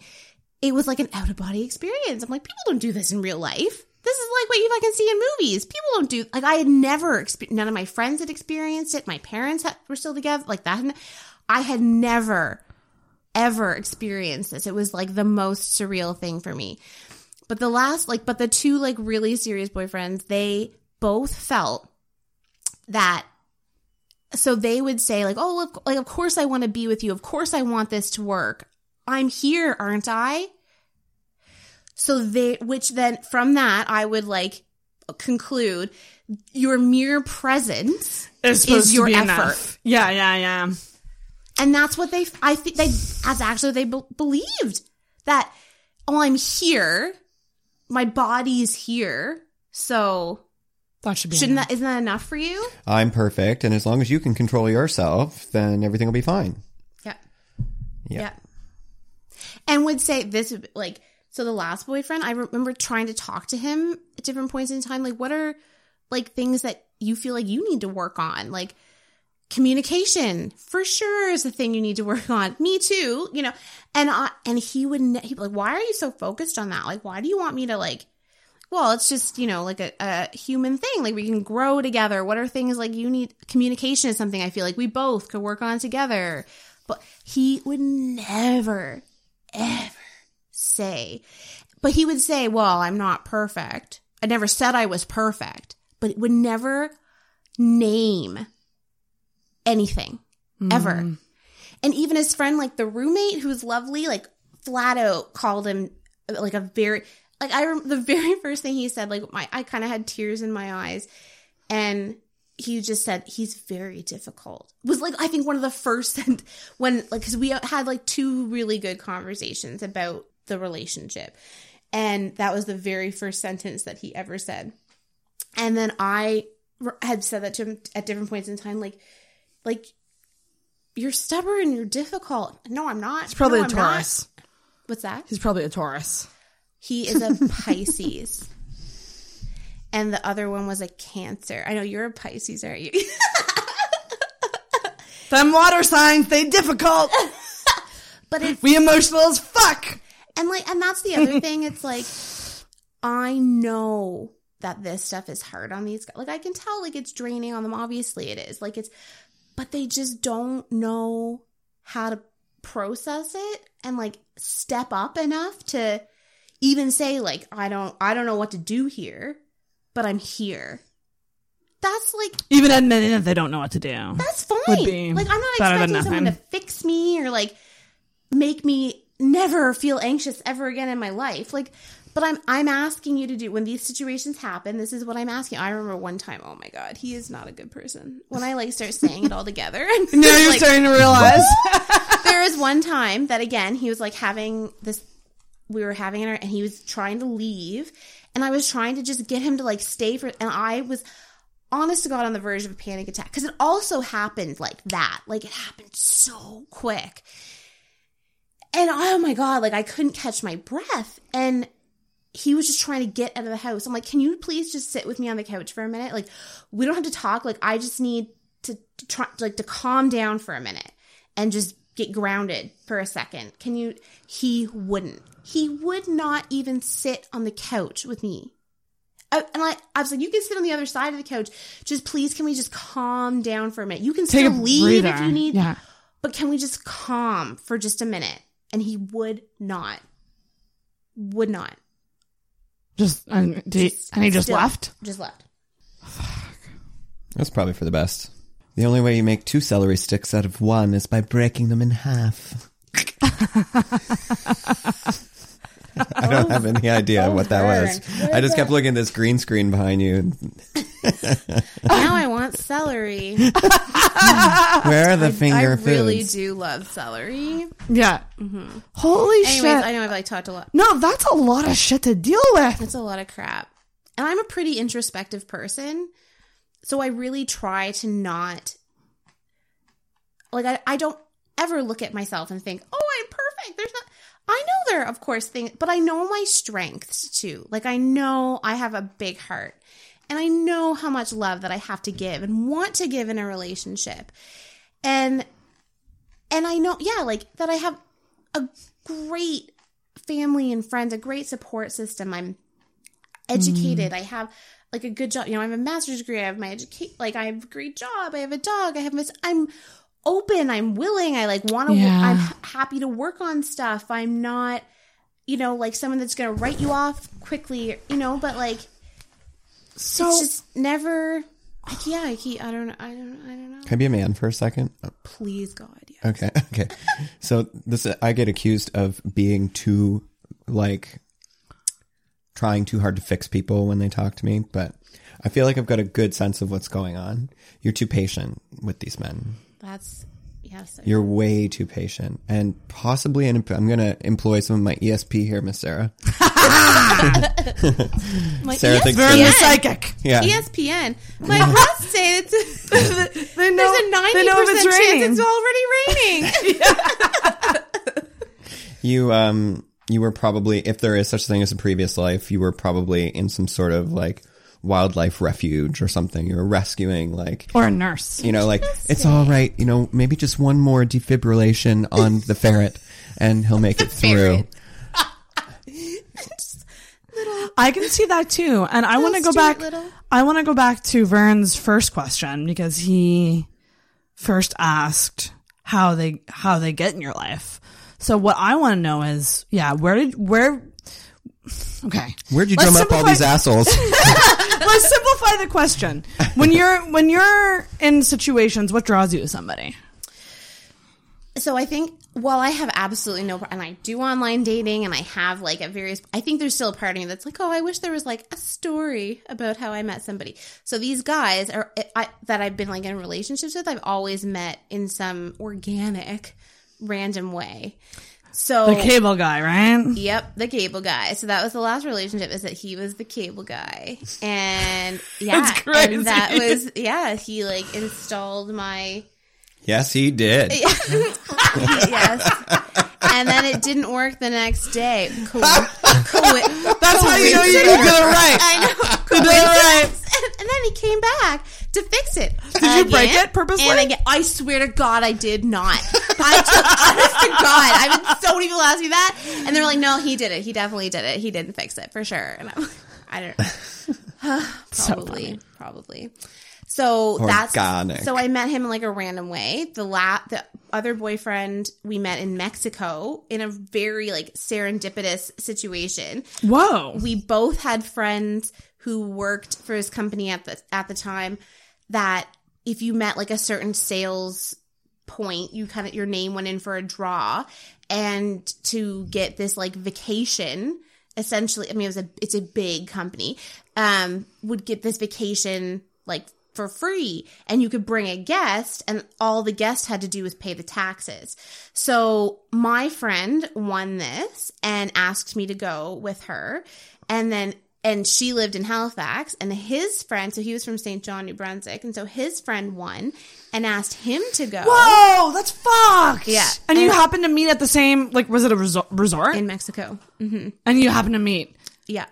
That's because though his friend and my friend had worked together on like some kind of virtual team or whatever and she knew that he was a redhead like the guy she'd worked with so she's like oh like i want i know he's here i wanted to say hi to him i've never met him in person right. so the first night we were there, we're like, oh, like let's go find him, and we saw him and found. him. she's like, oh, like I'm so and so, and and his friend was with, and I just remember, oh my god, like, like, oh my god, he's so gorgeous, and I remember exactly what he was wearing, and he was so handsome, and anyway, and yeah, so that was, and we spent the whole and then he like came to our door the next night and asked me to hang out and we had like just like the best Holy shit. conversation. It was so easy to talk.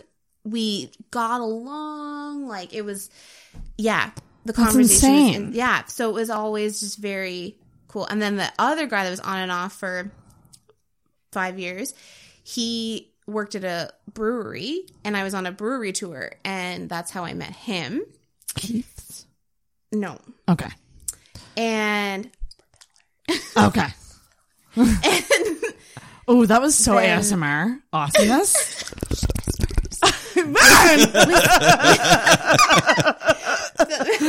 So that's how I met him. The guy before that from Newfoundland, um, I met because I was working at a call center and a girl and, and myself both got off. It was like 10 o'clock at night.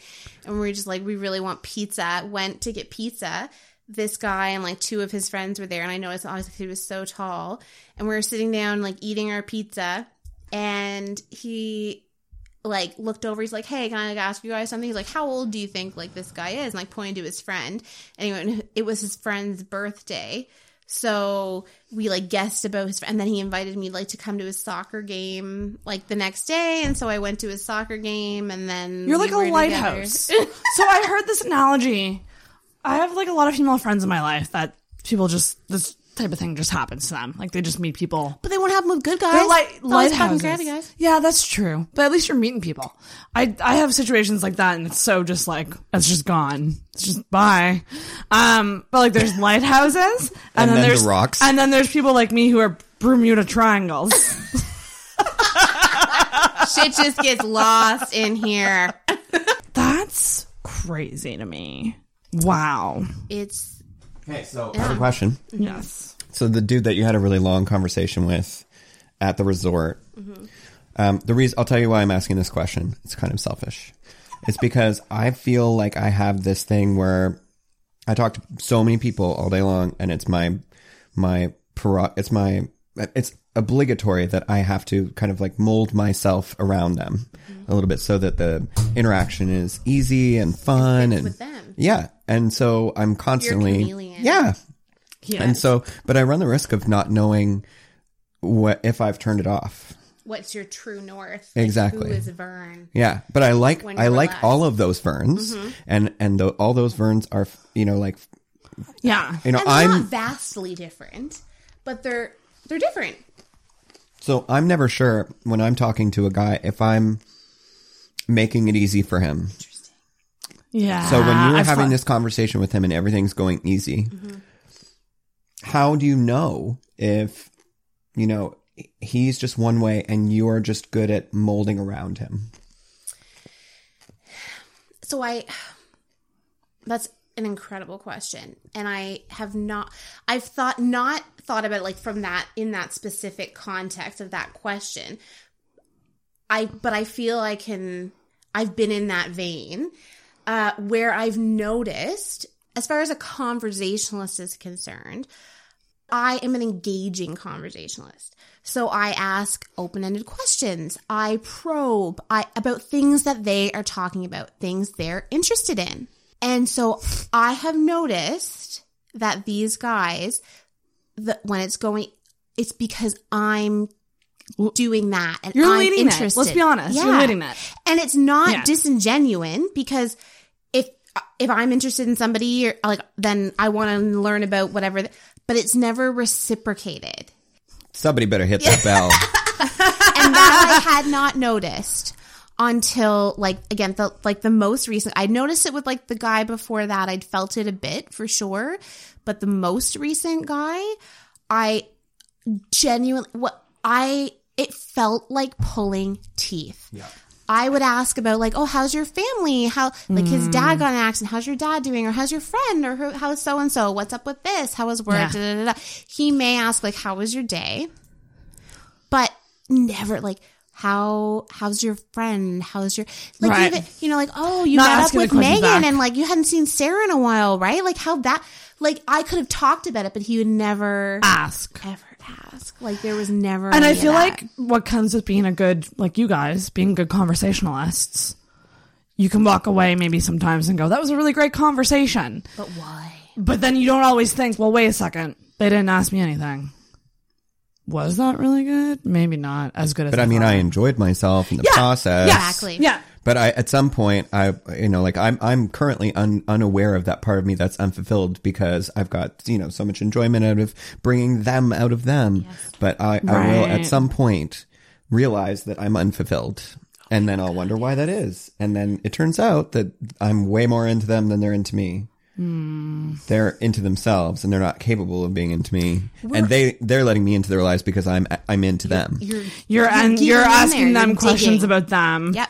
And that's such a huge thing. But I feel like we're fed that too. Yeah. About uh, to be like, you know, you need to ask people about themselves. Don't be selfish. Don't be like self and only talk about yourself.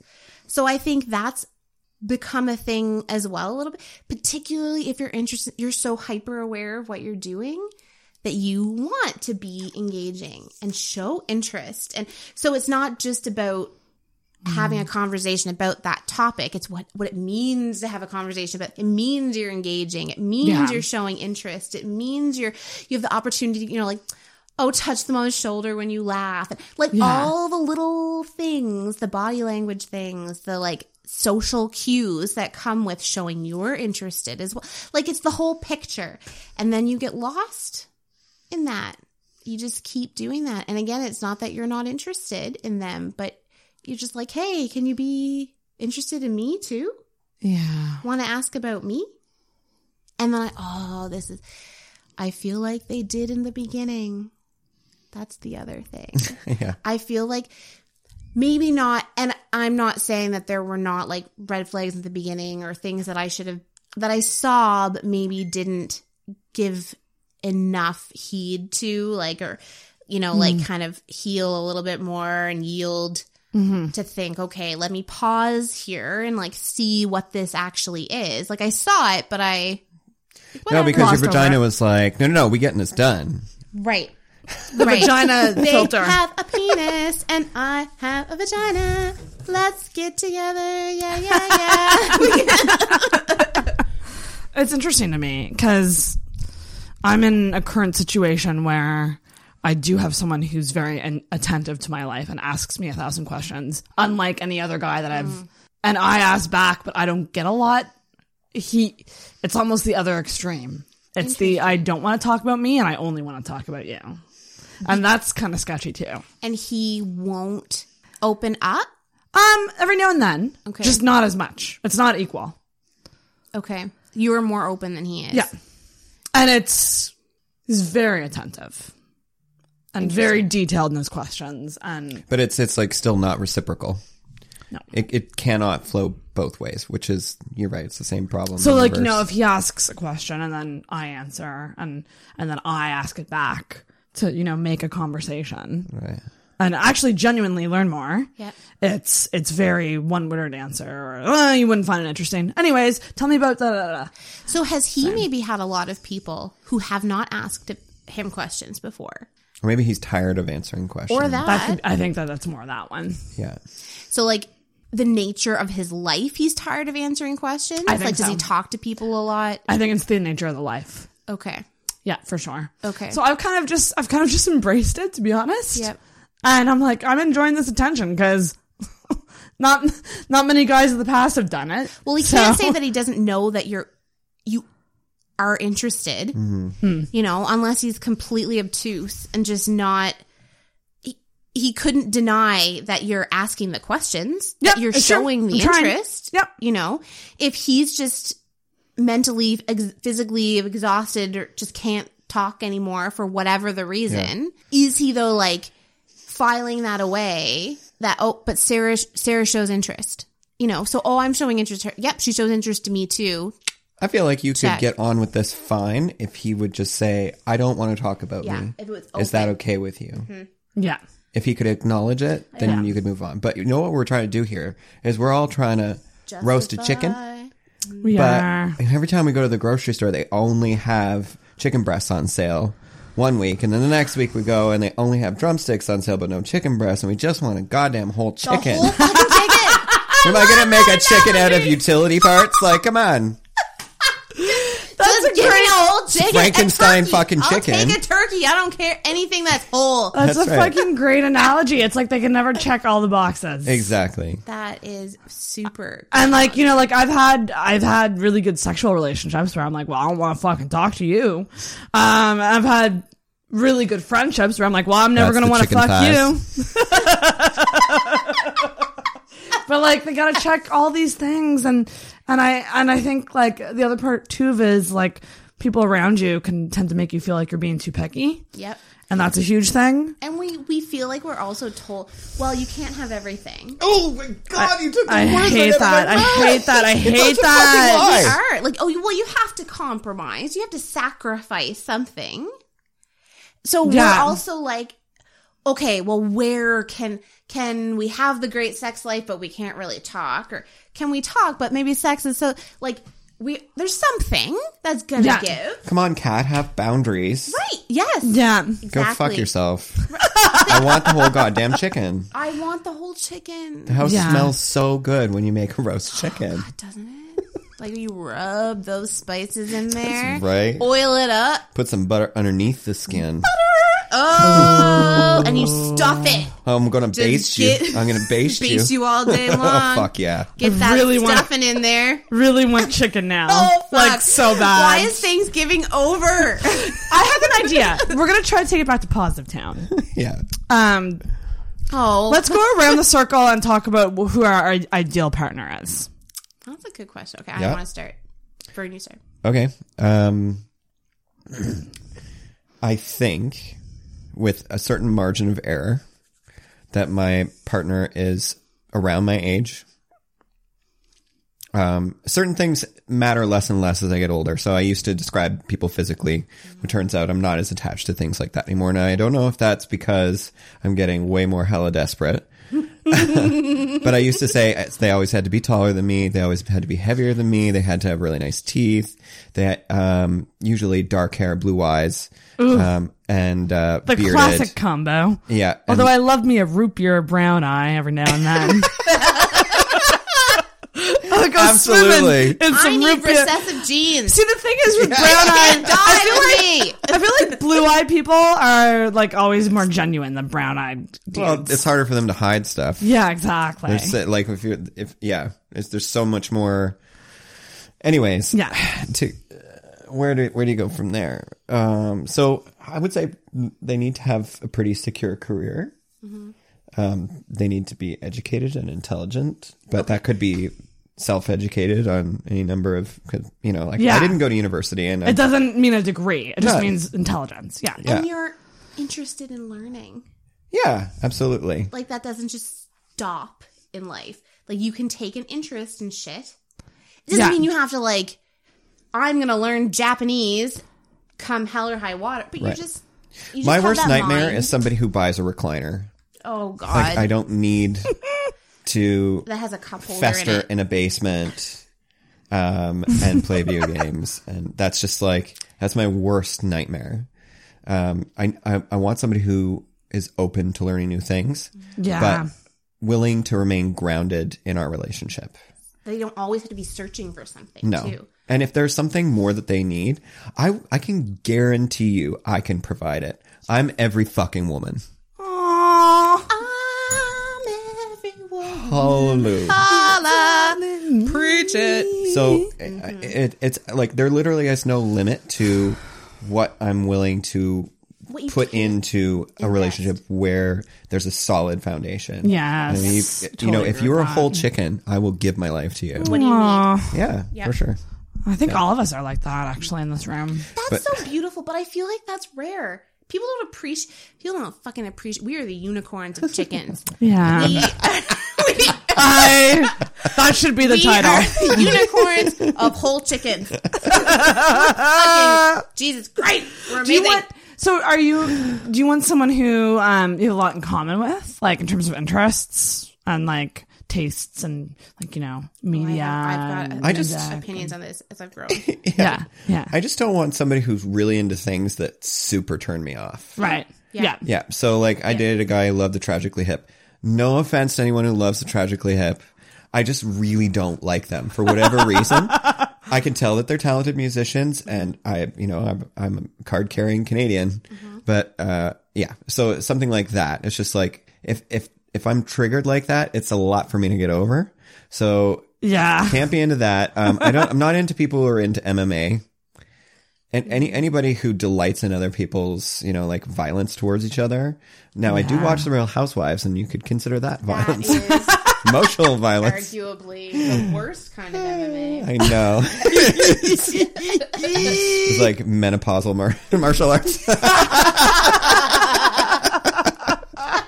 oh my god! Please I love that. make a show called that. That's a hashtag. That's a hashtag. MMA. But I don't Yeah. know, like that. Maybe that's a bad example, and like maybe there are certain, you know, proportions of things that override those things. That maybe like I look into your eyes and I just fade away, and I'm like, I don't care if you like Gord Downie. I really Yeah, don't care I care. feel like that. It's like it's one of those things that's it's something you consider, but it might not matter if, if the guy's perfect in every other way. Right. And if he hates Star Trek, that's a bad sign. Oh, oh, you lo- oh, okay? Sandra, if you're listening, I don't know if you got time, but you know what I'm talking about if you're listening. oh, yeah, she does. If if you hate if you hate the things that I've if that I've grounded myself in So, Yeah. for example, if I was religious, if you if you hated religion, then that would be a no go. Well, I'm an atheist or Right. agnostic, and like it's probably better if you're somewhere in and around questioning at the very least. Because I'm kind of all about the, and people stand in different areas on this subject, but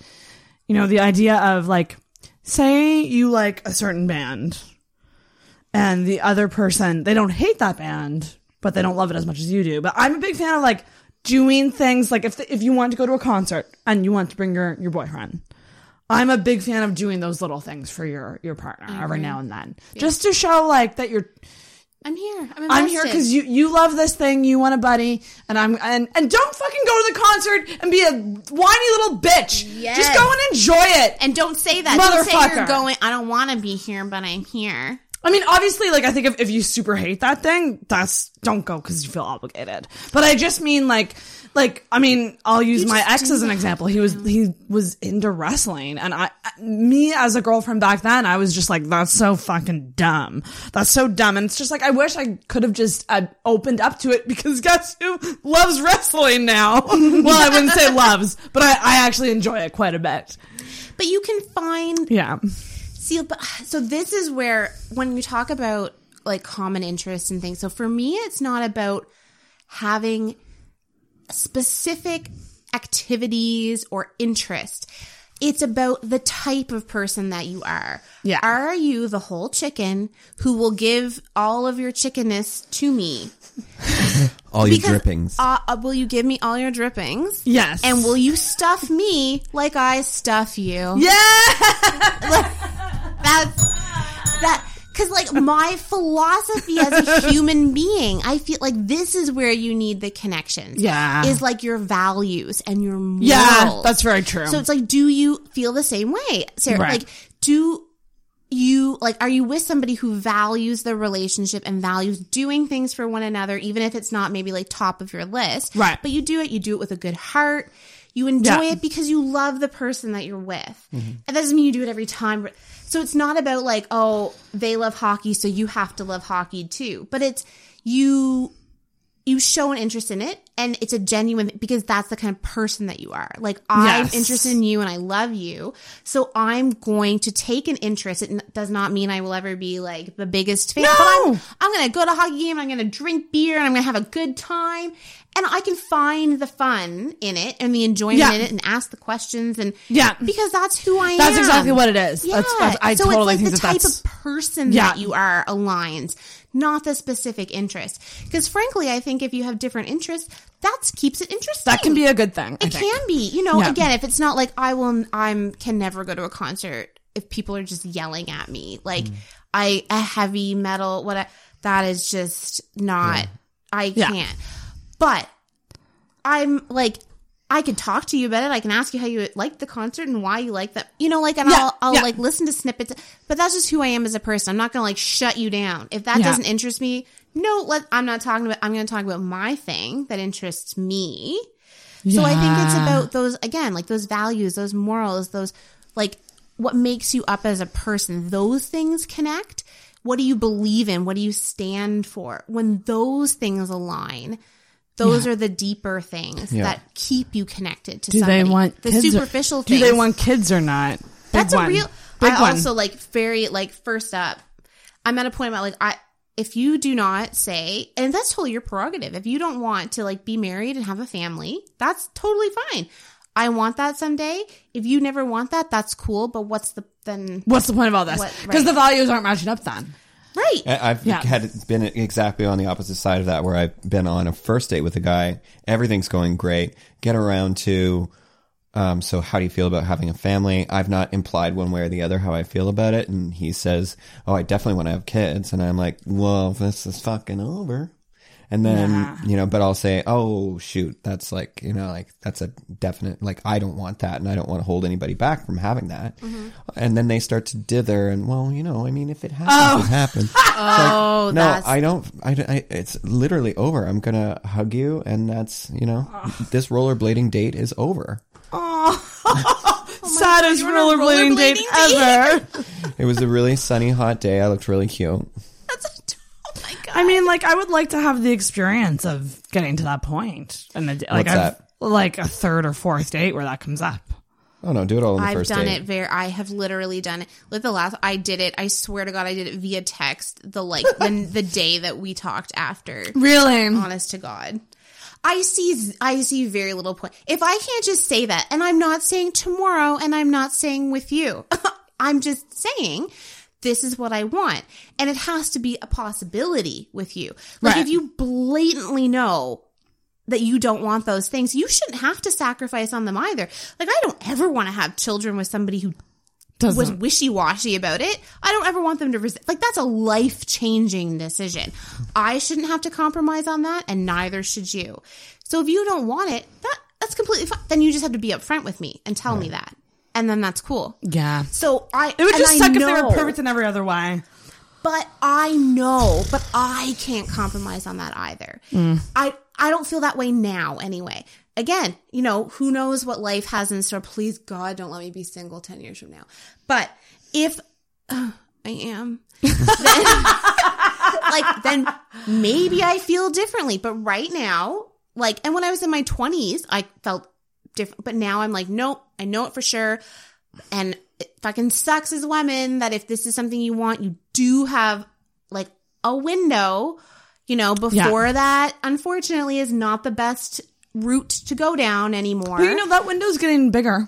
it is, which which, is I good. fucking love. Uh, who had a baby? Kate Hudson had a baby, and she's like Like like 40? forty. Yeah. So it's more time than I'm not as in shape as her though. but whatever, fuck it, fuck Kate Hudson. She's, I'm sure she's a drug addict or something. So she, she, there's some other thing that's like impacting her system, and it's fine, it's good. Yeah. you're from Antigonish, she's got good genes. I just believe that because we're Atlantic Canadians. I know Weird. somebody who The salt of the had a six-year-old kid or seven-year-old kid and met the love of her life, and she's been with him ever since. and then that too, So like you could conceivably go about Yep. not waiting for no man for that, yeah. and then conceivably meet the What is person that, that, wants Jennifer to be his Lopez dad movie? or her dad. Was that? Jennifer Lopez movie Oh yeah. where she d- makes that decision. What the fuck is that called? Oh yeah. She makes a decision to like have a kid on her own. She goes through like artificial like insemination, and literally like the day. So then you know, for many Yeah. weeks later, she takes the pregnant. The day she goes to the doctor, finds out yes for sure she's pregnant. She meets the guy. Yeah. Whatever. But that's a real thing. Again, like if somebody can't, if you're too wimpy for me to be able to say, hey. I want to have kids and and like I see myself having a family and being married at some day, like at some point. I am not saying with you and I'm not saying tomorrow, but I am saying that that's something that I see in my life and I feel strongly about. If I can't say that to somebody and them either be like, "Yeah, me too," or "No, I don't see that," then There's no point. what's the point anyway? Like if Yeah. you're that immature, Yeah. now, like, look, I mean, let's, I'll be honest. Again, all of these guys who have been the worst human beings have all said the right thing at the beginning, and then they turn out to be complete crap. I feel like I do my due diligence too. Like, I don't know what, what am I not? It's not. It's not. Oh, it's nothing you're doing. Like- is the thing. Or I'm not, I feel like I'm, I'm just not being critical enough. You aren't. I'm going to let you say it all because you will. That, like, I get there, but it's the, there's the difference between the, like, knowing it and the doing it. Yeah. The doing it is tough. Because it's the Can I- what ifs. Can I just um little intermediate point here?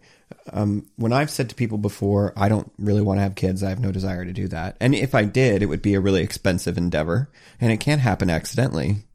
Um, the fact that it's legal is not a good motivation for me. Uh, um, and uh, I certainly feel like I personally have so much more self work to do that I wouldn't be able to give enough to a child. But I enjoy being nurturing in small doses. So I know what I enjoy how I enjoy expressing that nurturing side of myself now. And it's it's often just to my clients, like giving that extra little bit of TLC or whatever. But people have often tried to console me where I haven't implied any distress over that decision that that you know the, oh it could happen for you it could it could and i'm like I get that can you too. stop giving me oh a like a migraine like this is a I, I nightmare get that too. Yeah. I get that Have we too. not seen enough of that Because I lately? Yeah. Like not pressuring people. If people can make the decision, men and women, to not have children, and it doesn't mean that they're like missing out on. It's a decision. Mm-hmm. It's a decision, but also like it's interesting. I fall right in the middle between you two because you really want them, you don't, and I don't know. Like I'm, But that's I, I don't, too. I don't know what I want, but I've, I've, I've, um, and I've said this to to mother friends of mine, like friends who are moms, being like, you know, I just don't want to fall in love with the idea of this vision of me as a mother because it, the frankly, might not happen. I'm 31. I've been single for six years. I'm not rich. I don't really want to adopt. Um, so I don't want to fall in love with that reality or that vision for myself because it might not happen. And then, and then they go, oh, but you know, it might. Like, and I'm just like, But that's not the point. Yeah. I really don't see a world in which that is going to happen for me. But what you do is right you get a loan for the artificial insemination, and then you pay it off with the child support you get from the government. So you get like 400 bucks a month or something. You just make sure that the minimum payment on your loan is smaller than the child support you would get. Or you stop taking birth control and find a really phenomenal man and just sleep with him. and cream pie it up. Exactly. and then just I, I never talk to him again. I lean more towards no, I don't want them, but I, I'm, I, You're not totally closed off to the I'm not idea. totally closed Yeah. off to the idea. and I, that, I think that though keeps you open to more people too. So for you, it's kind of it's about the partner mm-hmm. first and foremost. For me, It it's is. about the partner, but you have to also want see your life going that way. But Yeah. so for you, you're open to like to both sides of it. at I'm this open to both sides, Yeah, and and preferably I would like someone who's kind of in the same boat as me, like where they're like, Well, he's in the same neighborhood as you, so "Oh, come on, Vern." Vern seems to think that my love is like very geographically close to me. But let's go back Same to it, building? Catherine. Who's your perfect partner? Oh, right. This was a good question. I feel, oh my God, I feel like Vern said it very perfectly. I feel, as I've gotten older, like the physical things have, oh, they're still there. The height being the most important. Oh, So many women So I put so much on the height thing. I know. It was. I swear to God, it's my mom. It's her fault. it's, it's her fucking fault. She has said my because my dad is like six two, and she. So I'm five nine. She's like five eight or something like that. So so she's like you know relatively tall for a woman too. And my dad's tall. My grandfather is tall. My dad's everybody's tall. And my whole life, she has always set, made little like quips about short, like oh like oh I've always liked a tall man or oh like he's too short or like some little off. So, and so it has become ingrained. So you like a tall guy? me. I like a tall guy. And I distinctly remember this guy that I was like kind of during the off time of the like the five year guy who was phenom- he was a great guy. Wonderful. Absolutely wonderful. But he was like a good four inches shorter than me. And, sh- but she loved the idea of him. Like he was an engineer, came from a good family. He was lovely. He was very sweet. He wanted the same things in life. He was easy to talk to, blah, blah, blah, blah. And she's like, well, Catherine, you know, like that's not everything. Fuck you. You can't say that now. That's been, that's been everything. My whole life. that almost makes her sound like she's desperate for you or well something. she like she i think so it's not i think she has she has realized so i think our generation is more aware of like the impact of like the things that you do and how you perceive yourself impacts your children and I think she's Yeah. just becoming more aware of the shit that she did and how it shaped me. Mm-hmm. So I feel she's, tr- it's not so much the desperate, I feel like she's trying to backpedal. okay. And that's because she thinks whole, I think she's seeing like, oh, fuck, like I've given her these complexes about shit. And really, I just want her to be happy and Right. have somebody who loves her. And at the end of the day, if he's fucking four inches shorter than her, but she's the happiest thing in the world and he's wonderful to her, I don't care as a mom. That's great. But I feel like she, so she's not, I think she's in more like, God damn it, did I fuck up my daughter mode? Versus like worried for me mode. Yeah. So yeah, and so like that just became like a thing. So yeah, height I will always be more attracted probably to somebody who is tall that they're the, just the person I will probably always notice more. And then from that, like it's just somebody who has like a nice face. So that's the smile, like their eye, like they just look inviting. It's hard to get people to agree what a nice face It is. is. It's very That's subjective. Very subjective. But that's the thing that I love. That's what brings the truth to like beauty's in the eye of the beholder. That's why that's so true. I think eyes and smile are key. Yeah, but what you find beautiful as eyes and a sm- is completely different. Like someone might like a really Yeah. quirky smile, or you know, like it's it's so. And I love that though. I love that. That also I think is empowering in that not everybody's going to like you, and you don't have to like everybody, and that's okay. Yeah. Like because I think for a long time I'm also a people pleaser. So for a long time, if somebody didn't like me, it was like really working my butt off to figure out well, why and what I do I do that to too. change it. Oh my god, I hate that. It's, I hate it too. I hate It's- that aspect of me. Yeah. it- it's why it's okay if you're not like my biggest fan. That's fine. Like that doesn't mean there's something wrong. Anyways, so I just yeah, I feel like I just want Vern to pick my perfect guy. I feel like Vern could describe my yeah, you actually, guy. yeah, you, You- you kind of perfect. nailed it on the head. yeah, earlier. like And, you know, I just keep thinking about this idea of how we we tend to look at the various elements of uh, prospective partners in isolation from each other. Mm. We tend to like literally chop them up into the visual, the emotional, the career, the you know the Very on paper, siloed. and yeah, absolutely. But when it comes down to it, it's going to be the amalgamation of all those things in whatever order or whatever like it's very much like you know how the dice come out of a yahtzee can Yeah. or whatever Yep. and so what i can tell you is that short men fuck best they like really they're do in my determined? in my opinion because of just just the the mechanics of they can they can get back to it really quick. Whereas like longer limbed men you know it's just it's it's like they fuck you like they're talking slow. It's too much to move around. Sorry that was perfect. But but also somebody who on paper is you know they've got a great career and a great income you might be woefully ill matched to them because of their expectations of what their partner is going to want you know uh, is going to make or what they do for a living. You know if you start dating a lawyer and you have to, and you're a hairdresser then for example for i don't know who i'm thinking of but do you go to a party at a law firm and have to like hobnob with lawyers and they ask you what you do for a living oh, you're a oh well right. you know, does that then make Yeah. them feel insecure that their partner is not on their level? You know, not enough. yeah. Mm-hmm. But you know, like I, I want nicer things than I can afford, so I'm going to aim high. I'm always gonna have expensive taste. That's my dad's like I think first comment to like somebody them date is like, sh- you know, she's not cheap to maintain. that is so literally true with you, girl. You got guts. But I You got I And guts. I'm, on I the do. other hand, would I'm cry if I was brought McDonald's. Bring me some nuggets, and I would just be like, "Really? Here's my vagina." You're so perfect. Here's my dipping sauce.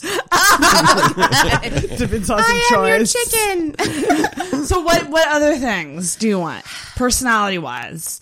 Personality. Well, somebody like just this kind of vibe. Somebody that I can just have a conversation with, and we can laugh, and we can like Hmm. intermingle like the joking with the real stuff. Yes. Yeah. that's just it's just the flow so it's so hard to like to pinpoint because i think like what vern said is really important like there are all these things that are siloed like and maybe i have certain silos that other people don't or i put more emphasis on certain ones but ultimately however you know the dice whatever the dice turn up it's kind of deciding do they have all these silos and like what ratio and does that ratio work for me? Because ultimately like i don't it's so hard to put but so yeah somebody i can laugh with somebody that wants a family i think somebody that understands the importance of communication that doesn't mean they're necessarily a great communicator or have it all figured out but they understand the importance of it. Somebody i think who handles challenging situations similar to me. I think that's like, I mean, I feel like I've heard that a lot, you know, before you marry somebody, you take you know, backpack through Europe, do some kind of really Yeah, yeah, like, yeah. strenuous, difficult thing, or watch them have like a flat tire and how do they handle that? So, how does somebody handle a stressful situation? That's so true. Is very important. Yeah, like it's very telling. Like when Can you work together as a smooth- team? Can you be a team? Like when things are smooth, that's easy. Like, but how do you handle the the more challenging things, the little bumps and the bigger bumps? What are you gonna do? How are, are you gonna? Like I I know with a hundred, I am the kind of person like in the face of adversity. I will plow forward. Like if somebody is dealing with a tough situation, I will pick up the slack. I will move forward. I will get shit done. That's just who I am. Under pressure, I will thrive. Yeah. So difficult situation, I'm there. I show up 100%. So I need somebody who's like that. Like I need somebody that Someone who doesn't run away.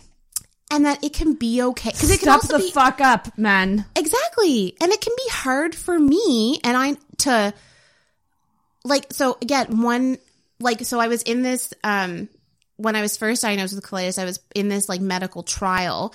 Um, and so part of that, like you, you saw a therapist. And anyway, the one thing he said to me that was like the, I think the most, I don't know, not necessarily profound, I guess. I don't know if it was that deep, but eye opening or meaningful thing that he said to me was because we were talking about like my relationship at the time and how he wasn't like really doing anything and not helping enough because I was still like trying to do the cooking and trying to like keep everything together and so I wasn't giving in to the illness enough. Mm. Like I felt like crap and I didn't want to do anything, but I was still doing it. But then I was building resentment because he wasn't doing anything.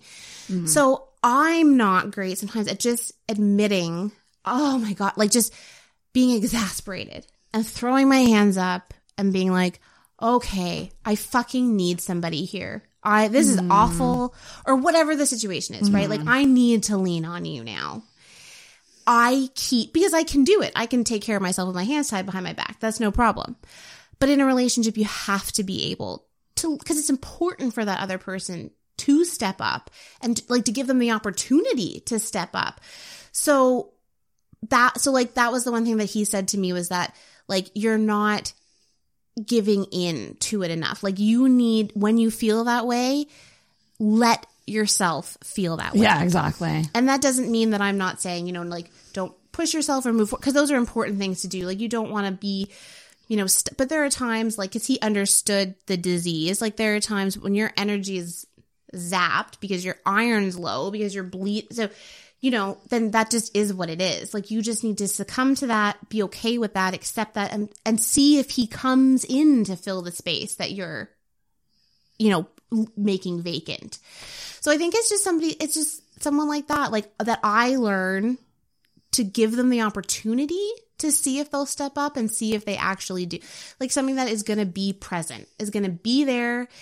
And when shit hits the fan, I can count on them. And so, yeah, I think it's, it's that, it's like the little things that all to go to, but the, at the end of the day, they're there hmm. no matter what. Mm-hmm. And because I know I will, I'm never going to cheat on somebody. I will treat them well. I will give them my all, my Can I poke unicorn you? chickenness. Please. I, I want to poke you a bit. yes. Um, No pressure. That's no pressure at all. Okay. That's no pressure. Okay. That was a lot of fucking pressure for some people to say like I will never I fail. get this. Yeah. That's true. I, mean, like, what if I do then fail? Then, like, oh my god, I've let you down and I've ruined everything, and like, but I put up with so much. So you can fail forever, and I'd probably still be like, "It's cool. I mean, I still want it." Yeah.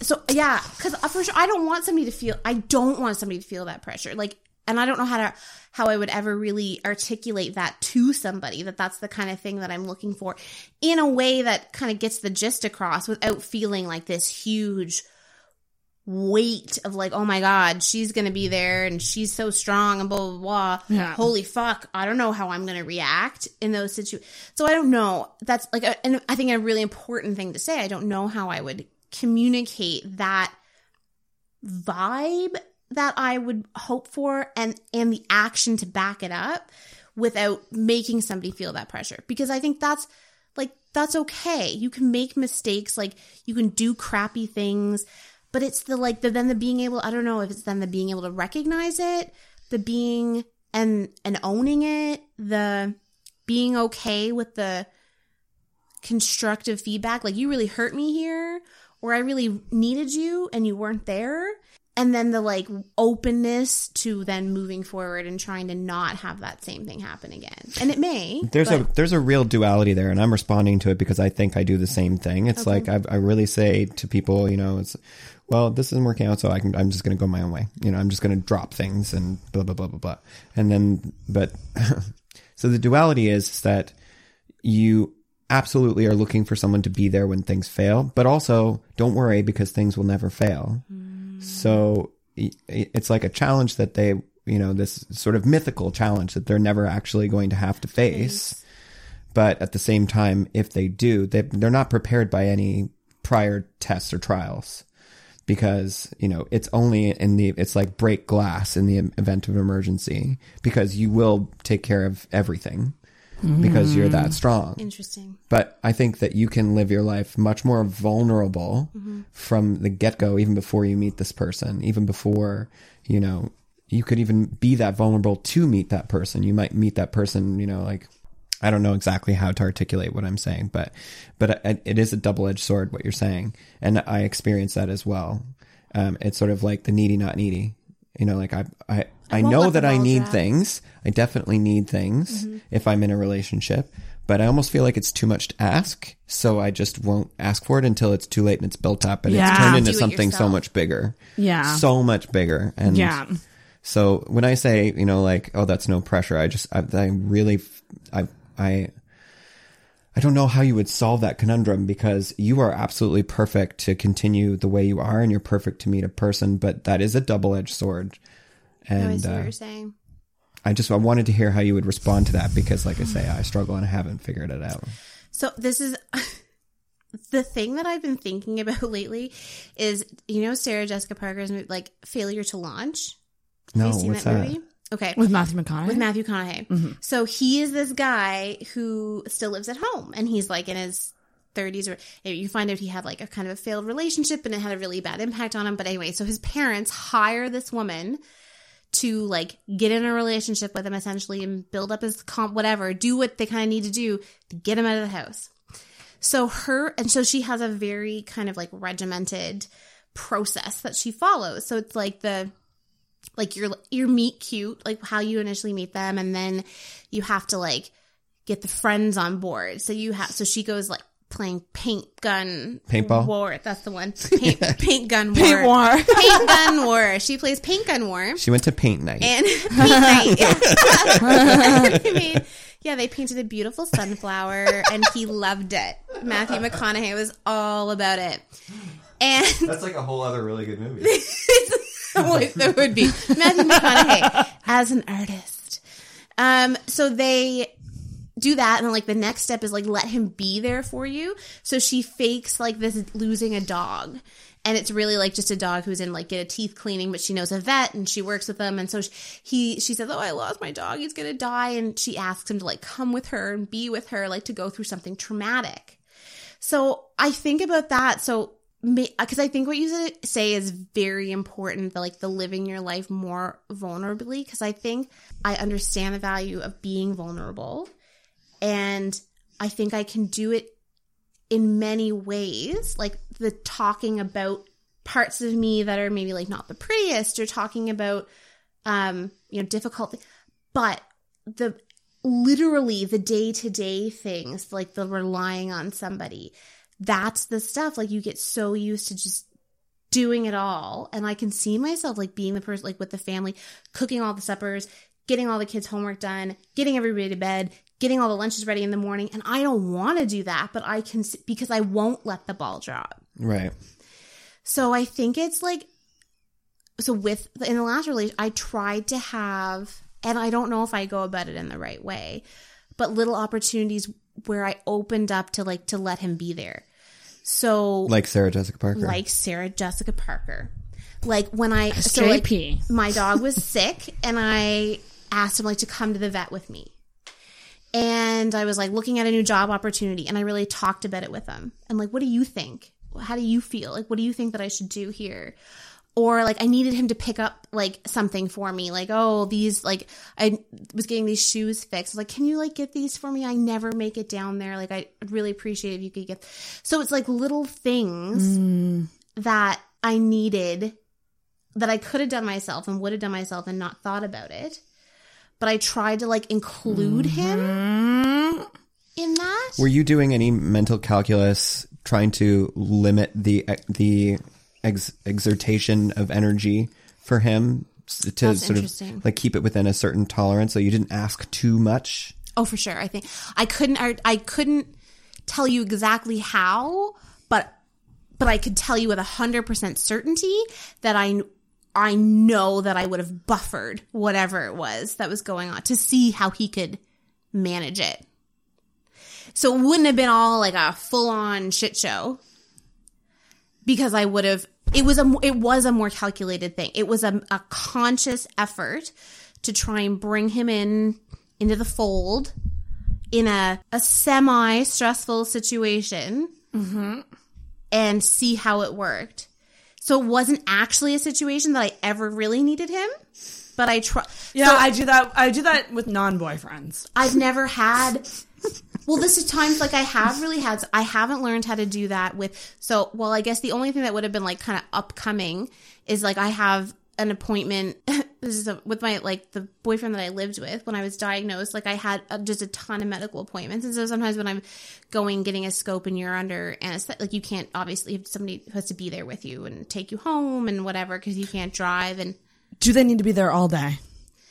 No, they have like a window that's like it's like this is like likely when she'll be done, so come back around this time. I was told I'm I'm going under anesthesia for the first time ever. Oh. In a couple weeks, have and a I was told to have someone with me all day. Oh. And all it is is getting my vagina, my I'm getting my cervix- vagina. getting my cervix like Birth time. getting a section of my cervix burnt off. Oh, I've had that done. I forget what it, a lap, The LEEP. LEEP procedure. You've had it? I've had it. Okay, we're going to talk later. Yeah, it's if you need somebody to go. Let me. It's.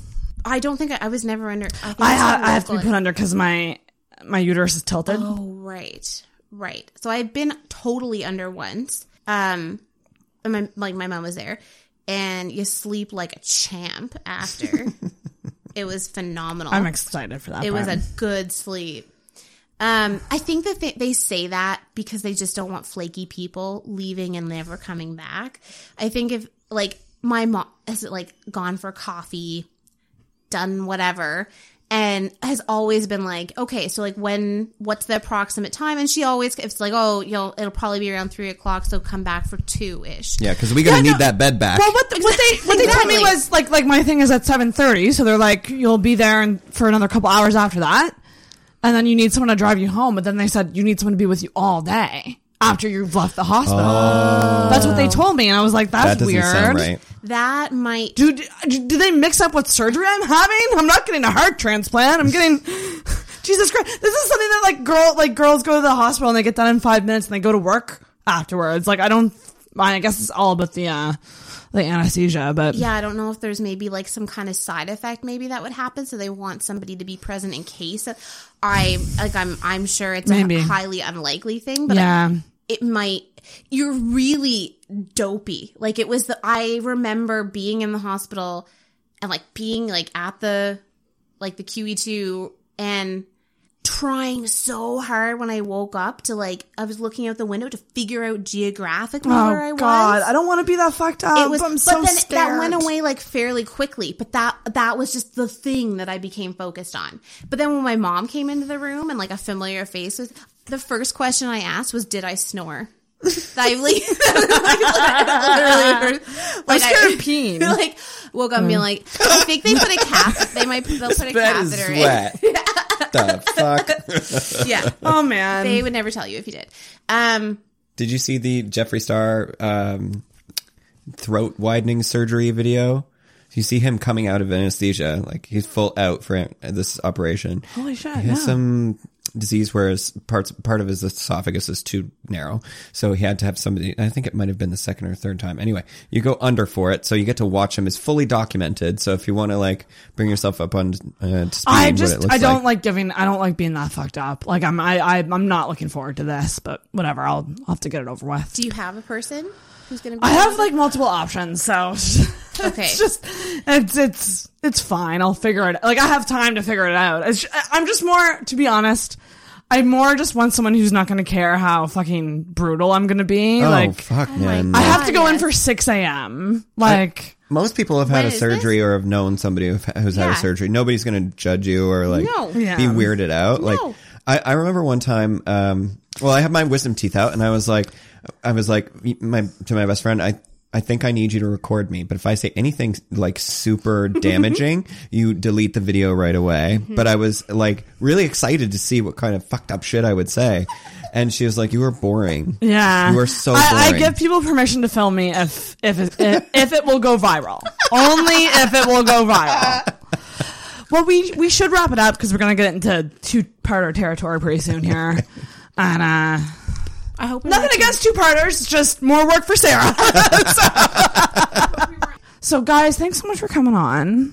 This is Thank you. This for was having I, I feel me. like I was just like enthralled this whole time. Like I've learned a lot actually. Okay, this. that's what I feel- I've learned a Oh, lot good. through this. This was very insightful. I just love talking. and I want to get that about fucking book, that a good attached book. book. or whatever it is. I want to get that. And I, I just want like anything that helps me put things in perspective. This was yeah. This yeah. It was, was Talking to other people, learning about their experiences, Yeah. anything that helps me like bring it back to me. What does that mean for me? How do I relate that to my Yeah. So I think just talking to people who are easy Helps. to talk to is such an awesome thing to do. It helps so hard. Yeah, it really, really does. So you guys were great. You'll both be back on. I know it.